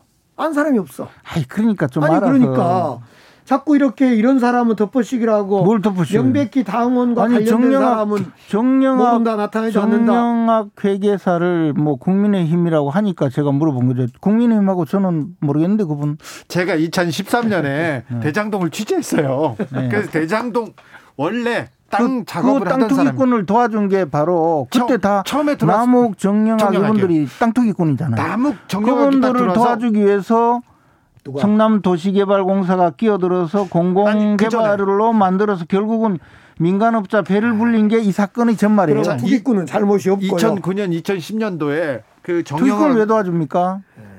정영학 남욱이 와가지고 새, 저 새누리당 그쪽 국토위원들 그쪽 잘한다고 하면서 이 회사에 아니 그거는. 그때는 또 그래 했겠죠. 그때는 그렇게 했죠. 그때는 그랬지만 그 후에 여당이 바뀌었잖아요. 네. 자, 자, 5247님, 지금 김재현, 쪽으로 갔겠지. 김재현 최고위원님, 5247님이 한마디 하십니다. 희망사항 얘기하지 마시고요. 너무 말, 말씀을 잘 하시니까 마구 이렇게. 에이, 뭘 그. 자, 이재명에서 대장동이 있다면, 자, 윤석열에게는 고발사주 있습니다. 자, 공수처에서 아니 정정. 근데 대장동 조금만 이야기 더 해야 되는 게한 뭘? 가지 더. 하나만 더 하세요. 한마디만. 다 하고 있으니까 다른 데서. 고발 고발 사주라고 해가지고 지금까지 나타난 게 별로 없잖아요. 근데 이제 이런. 네. 이야기가 있죠. 그 유동규는 네? 유동규는 이재명 시장의 지휘 감독을 받는 직계잖아요. 네? 그리고 성남의 대장동 이 계획은 시장이 결재를 해야 그 발효가 되는 거잖아요. 네. 근데 지금 이제 어 또 그 이야기 하려고 하시죠. 손, 손 검사가 어? 지금 그송 검사하고 윤석열 총장하고 가깝지 않느냐 이 얘기 하시려고 하십니까? 아니요 그게 아니고 네. 똑같은 관계 아니냐 그러려고 하는 아니요, 거예요. 아니요. 저는 아니고 고발사주 얘기를 하자. 이 네. 얘기입니다. 고발 사주가 자꾸 뭐가 없다 그런데 세 가지가 있는 거예요. 첫째, 네. 손준성 검사 보냄 이것이 확인된 거예요. 그거는 첫째. 이미 조성은 자, 씨가 아니 확인됐고 확인했죠. 두 번째 손준성 플러스 그 팀 검사가 이 고발장과 관련된 만들었다는 의혹이 분명히 보이니까 공수처로 이것을 검사가 관련된 범죄니까 그, 공수처로 그 넘긴 의혹이 거. 바- 보인 게 뭐가 있어요? 아니 적어도 검찰에서 검찰이 뭐라고 발표했는지 아세요? 검찰에서 공수처로 아니, 넘겼잖아요. 검찰이 발표한 게 뭔지 아세요? 검사 손준성을 비롯한 검사 관련된 사건이니까 공수처로 아니, 그러니까 넘긴 검- 거잖아요. 검- 들어보세요. 발표한 세게 번째로 뭔지 아냐고요. 세 번째로 김웅 의원이 조성은에게 전화를 걸었는데 고발장을 주기 전에는 이 저 남부지검에 접수해라. 그리고 고발장을 세 번에 걸쳐 나눠서 주고 나서는 대검에 접수해라. 이것을 포렌식에서 전화를 확인했다는 거 아닙니까? 그러니까 적어도 이 정도 되면요. 자, 지금 이 저 대장동도 현재까지 확인된 건 각상도가 50억 받는 거고 이 고발 사주 문제도 손준성을 중심으로 해서 김웅이 고발장을 아무튼 날랐고 아이 국민의힘은 좀 반성 좀 하고 사과 좀 하고 아니, 미안합니다. 아니 저는 그 이준석 저 민주당에서는 한마디만, 한마디만. 민주당에서는 위안부 내세워 가지고. 모금해서 아이, 사우나 가고. 마사지하고 갈비 뜯은 저 의원도 사퇴하지도 않고 교도소 가 가지고 지금 어 저 그 불사조라고 주장하면서 교도소 가서 임금 저 직원들 임금도 다 떼먹고 교도소에 있는 분도 사퇴하지 않는데 곽상도 의원 지금 그 문제가 되자마자 의원직 사퇴한다고 했잖아요. 논리로는 한마디만. 전 민주당원이에요. 그분은. 예. 이준석 대표가 지금 이제 도보로 청와대까지 걷기를 통해서 뭐 아니 그래서 뭘, 한다고 뭘 어떻게 했다는 거예요. 그리고 또 하나는 저는 아까- 이준석 대표가요. 아까 또 하나 제가 이야기하겠는데 삼보일보를 하고 사죄를 해야 돼요. 손준성 검사 이야기하는데 손준성 검사 밝혀진 거 검찰에서 나- 저 조사하고는 결국 뭐가 나왔냐면 조성은 씨가 이야기한 거 외에는 나온 게 하나도 없어요. 지금 김웅원하고 김웅원하고 조성은 씨하고 전화 걸었던 아니 그러니까 내용이 그거는 합니다. 계속 이야기했었잖아요 그거. 아니, 그래서 그러니까 그걸 가지고 이준석- 자기들이 수사를 아무리 해도 저 뭐뭐 심지어는 판결문 뭐 조세 조회한 직원도 여러 명 있었다는데 그게 결국은 누구 판결문인지도 확인하지 못했다는 거 아니에요. 그러면 아니, 그러니까. 제 이야기는 뭐냐면 검찰이 한 달 동안 온천하 시끄럽게 해가지고 조사한 게 하나도 없는 거예요. 그러니까 이제 공수처로 넘겼거든요. 공수처가 오늘 와서 정점식 의원 그 저 압수수색했죠? 압수수색을 했어요. 네. 했는데 갖고 간 게 하나도 없어요. 먼지 먼지 하나도 못 들고 왔어요. 그러면 이게 도대체 뭐냐고 아니, 그러니까 시끄럽게만 하고 공수처가- 이 나라 이 나라 수사기관이 알아내는 게 뭐가 있냐고요. 수사하지 말한 겁니까? 수사를 해, 하세요. 하고 있잖아요 지금. 수사에서 나오는 것도 없는데 자꾸 수사한다고 이야기에 그럼 뭐가 나왔단 말이에요. 그러니까 수사를 하고 있잖아요. 그리고 나는 이준석 대표가 이쯤 되면 그리고 유동규가 뭐 이미 청와대를 구속이? 됐잖아요. 유동규 구속된 범죄 사실을 보면 이건 명백하게 이재명 당시 성남시장이 지시하지 않으면 이루어질 수 없는 일이 벌어져 있고 여기는 그렇게 대검부터 시작해가지고 공수처까지 이 난리를 쳐가지고 지금까지 한 게 아무것도 없어요. 지금 수사하고 있겠죠. 거기다가 보시고요. 이제 또 입건된 국정원장 그 저 박지원 아, 국정원장 평소답지 않게 말이에요. 김, 오늘 김재훈 의원님 진짜 대화 안 되네요. 아니 대화 한마디만 합시다. 저는 이쯤 되면. 아니 한 마디만 진짜로. 뭐 저는 이준석 대표가 이쯤 그만큼 되면 이야기해 놓고 이준석 대표가 이쯤 되면 청와대로 행할 게 아니라 저는 삼보일배 하면서 사과나 좀 했으면 좋겠고 저는 진짜 그러는데 처음부터 이 대장동 그거는 사건 이재명 지사가 그래야 돼요. 빨리 빨리 사퇴하고 네, 지금 삼보일배 해야 돼요. 아, 그렇습니까? 네. 8847님께서 엎어치기 하는 것은 유도입니다. 정치가 아니고요. 한데 여기서 계속 엎어치기를 하는데 아이, 특별히 뭐 말로 하니까 다행이죠. 말로 하니까 다- 오늘은 대화 안 되네. 김재원 최고위원 요새 좀 힘드시죠? 아니 이렇게 강기정 수석처럼 억지를 부리는 분을 만나면 힘들죠. 어디 아니 다른 데 가서도 혼자서 얘기할 때도 이게 해명할 게 많아서 힘드시죠? 힘드실 것 같아. 근데 뭐 해명할 게 뭐 있습니까? 다 사실대로만 이야기하면 되는데. 아 그렇습니까? 이번 주에 네 명으로 국민의힘 후보는 네 명으로 압축됩니다. 네. 4위를 누가 하느냐가 이렇게 관심사인데 조금 알려주세요. 제가 미안하지만 네. 어, 황교안, 안상수 두 분은 조금 멀어져 있는 것 같은 느낌이 드는데 잘 모르겠어요. 나머지 분들은 알 수가 없어요. 강기정 수석 어떻게 저는 보십니까? 원희룡 의원이 좀 들어가면 저쪽 그 4인 토론이 좀 생산적 토론이 될 것 같아요. 지금 윤석열 후보, 홍준표 후보 다 너무 토론하고는 관계가 없는 분들이어서 유승민 후보까지 포함하면 원희룡 후보랑 해서 합리적으로 토론이 좀 될 것 같아요. 윤석열 후보 토론 어떻게 보십니까?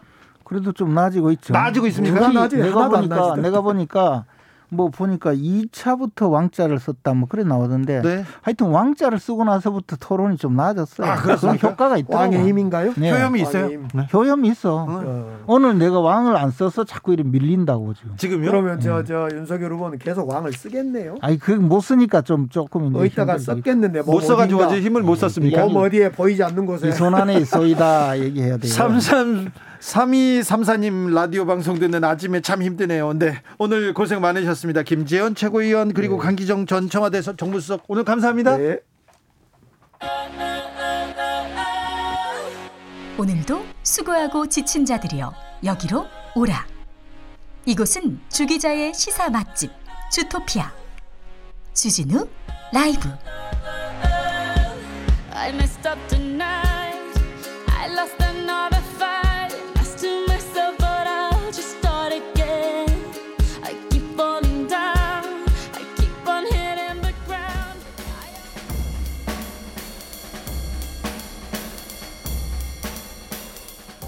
느낌 가는 대로 그냥 고른 뉴스 여의도 주필 먹방 치맥 K 드라마 옥스퍼드 사전에 오른 한국 단어 26개 더 중앙일보 기사인데요.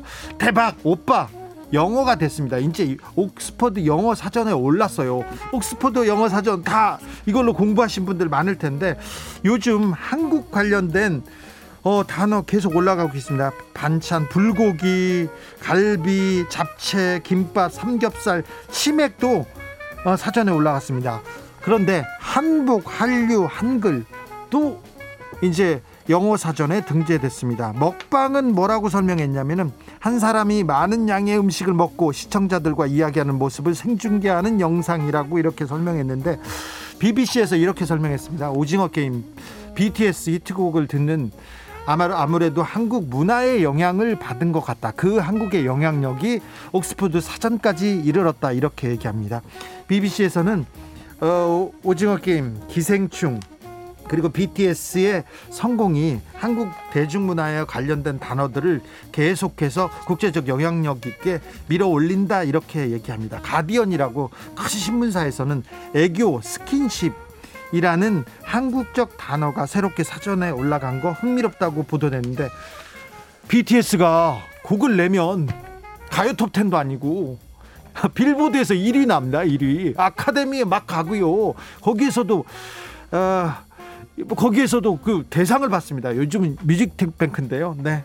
아무튼 한국 문화의 힘 어디까지 갈지 어우, 지켜보는 저는 놀, 몰래 카메라 아닌가 이렇게 생각도 하는데 그 한국 문화의 비상을 지켜보는 마음 내내 두근두근하고 너무 떨리고 너무 좋습니다. 달고나 7,000원, 키트 4만원 해도 너무해. 노컷 뉴스 기사인데요. 오징어 게임 인기죠. 그래서 달고나 그거 1, 2천원 몇백 원에 먹었는데 이렇게 또 폭리를 취한다고 합니다. 또 아, 해외 시장에서 20에서 40달러 그러니까 5, 만 원짜리 4만 원짜리 달고나 만들기 키트 판매되고 있다는데 이 상술은 아닌 것 같아요. 한국 문화 지금 확산되고 있는데 이런 건 안 돼요. 이런 거는 절대 안 됩니다.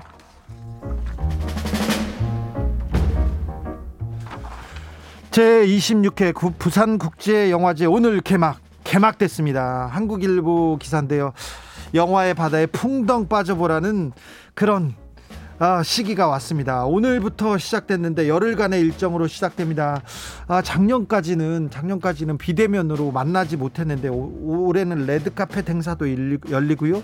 그리고 전체 좌석의 50%를 채워서 어, 영화를 보고 관객과의 대화도 이렇게 나눈다고 합니다. 아우 저는 지난해 부산국제영화제에 초청돼가지고 감독으로 갔었는데 아무도 못 만나가지고 관객들 조금만 만나가 아쉬웠거든요. 그런데 이번에는 우리 부산국제영화제는 국제영화제에서도 국제영화계에서도 굉장히 권위 있고 유명한 영화제입니다.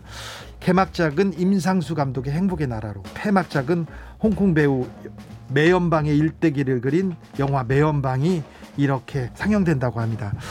아, 가을이고요. 영화 보기 좋은 때입니다. 영화의 바다에 풍덩 빠져 보시는 것도 아, 이 가을을 잘 보내는 한 방법 아닌가 생각합니다. 잔나비의 가을밤에 든 생각 들으면서 저는 여기서 인사드리겠습니다. 오늘 돌발 퀴즈의 정답은 페이스북이었습니다. 페이스북. 네. 02로 전화가 오면요. 주진우 라이브 이렇게 대답하시면요. 일단 기본적으로 보이스피싱은 피하고 네. 네, 우리 사회에도 보탬이 된다는 거 한번 더 말씀드립니다. 아, 왜 이런 얘기를 하고 있는지 죄송합니다. 저는 내일 오후 5시 5분에 돌아옵니다. 지금까지 주진우였습니다.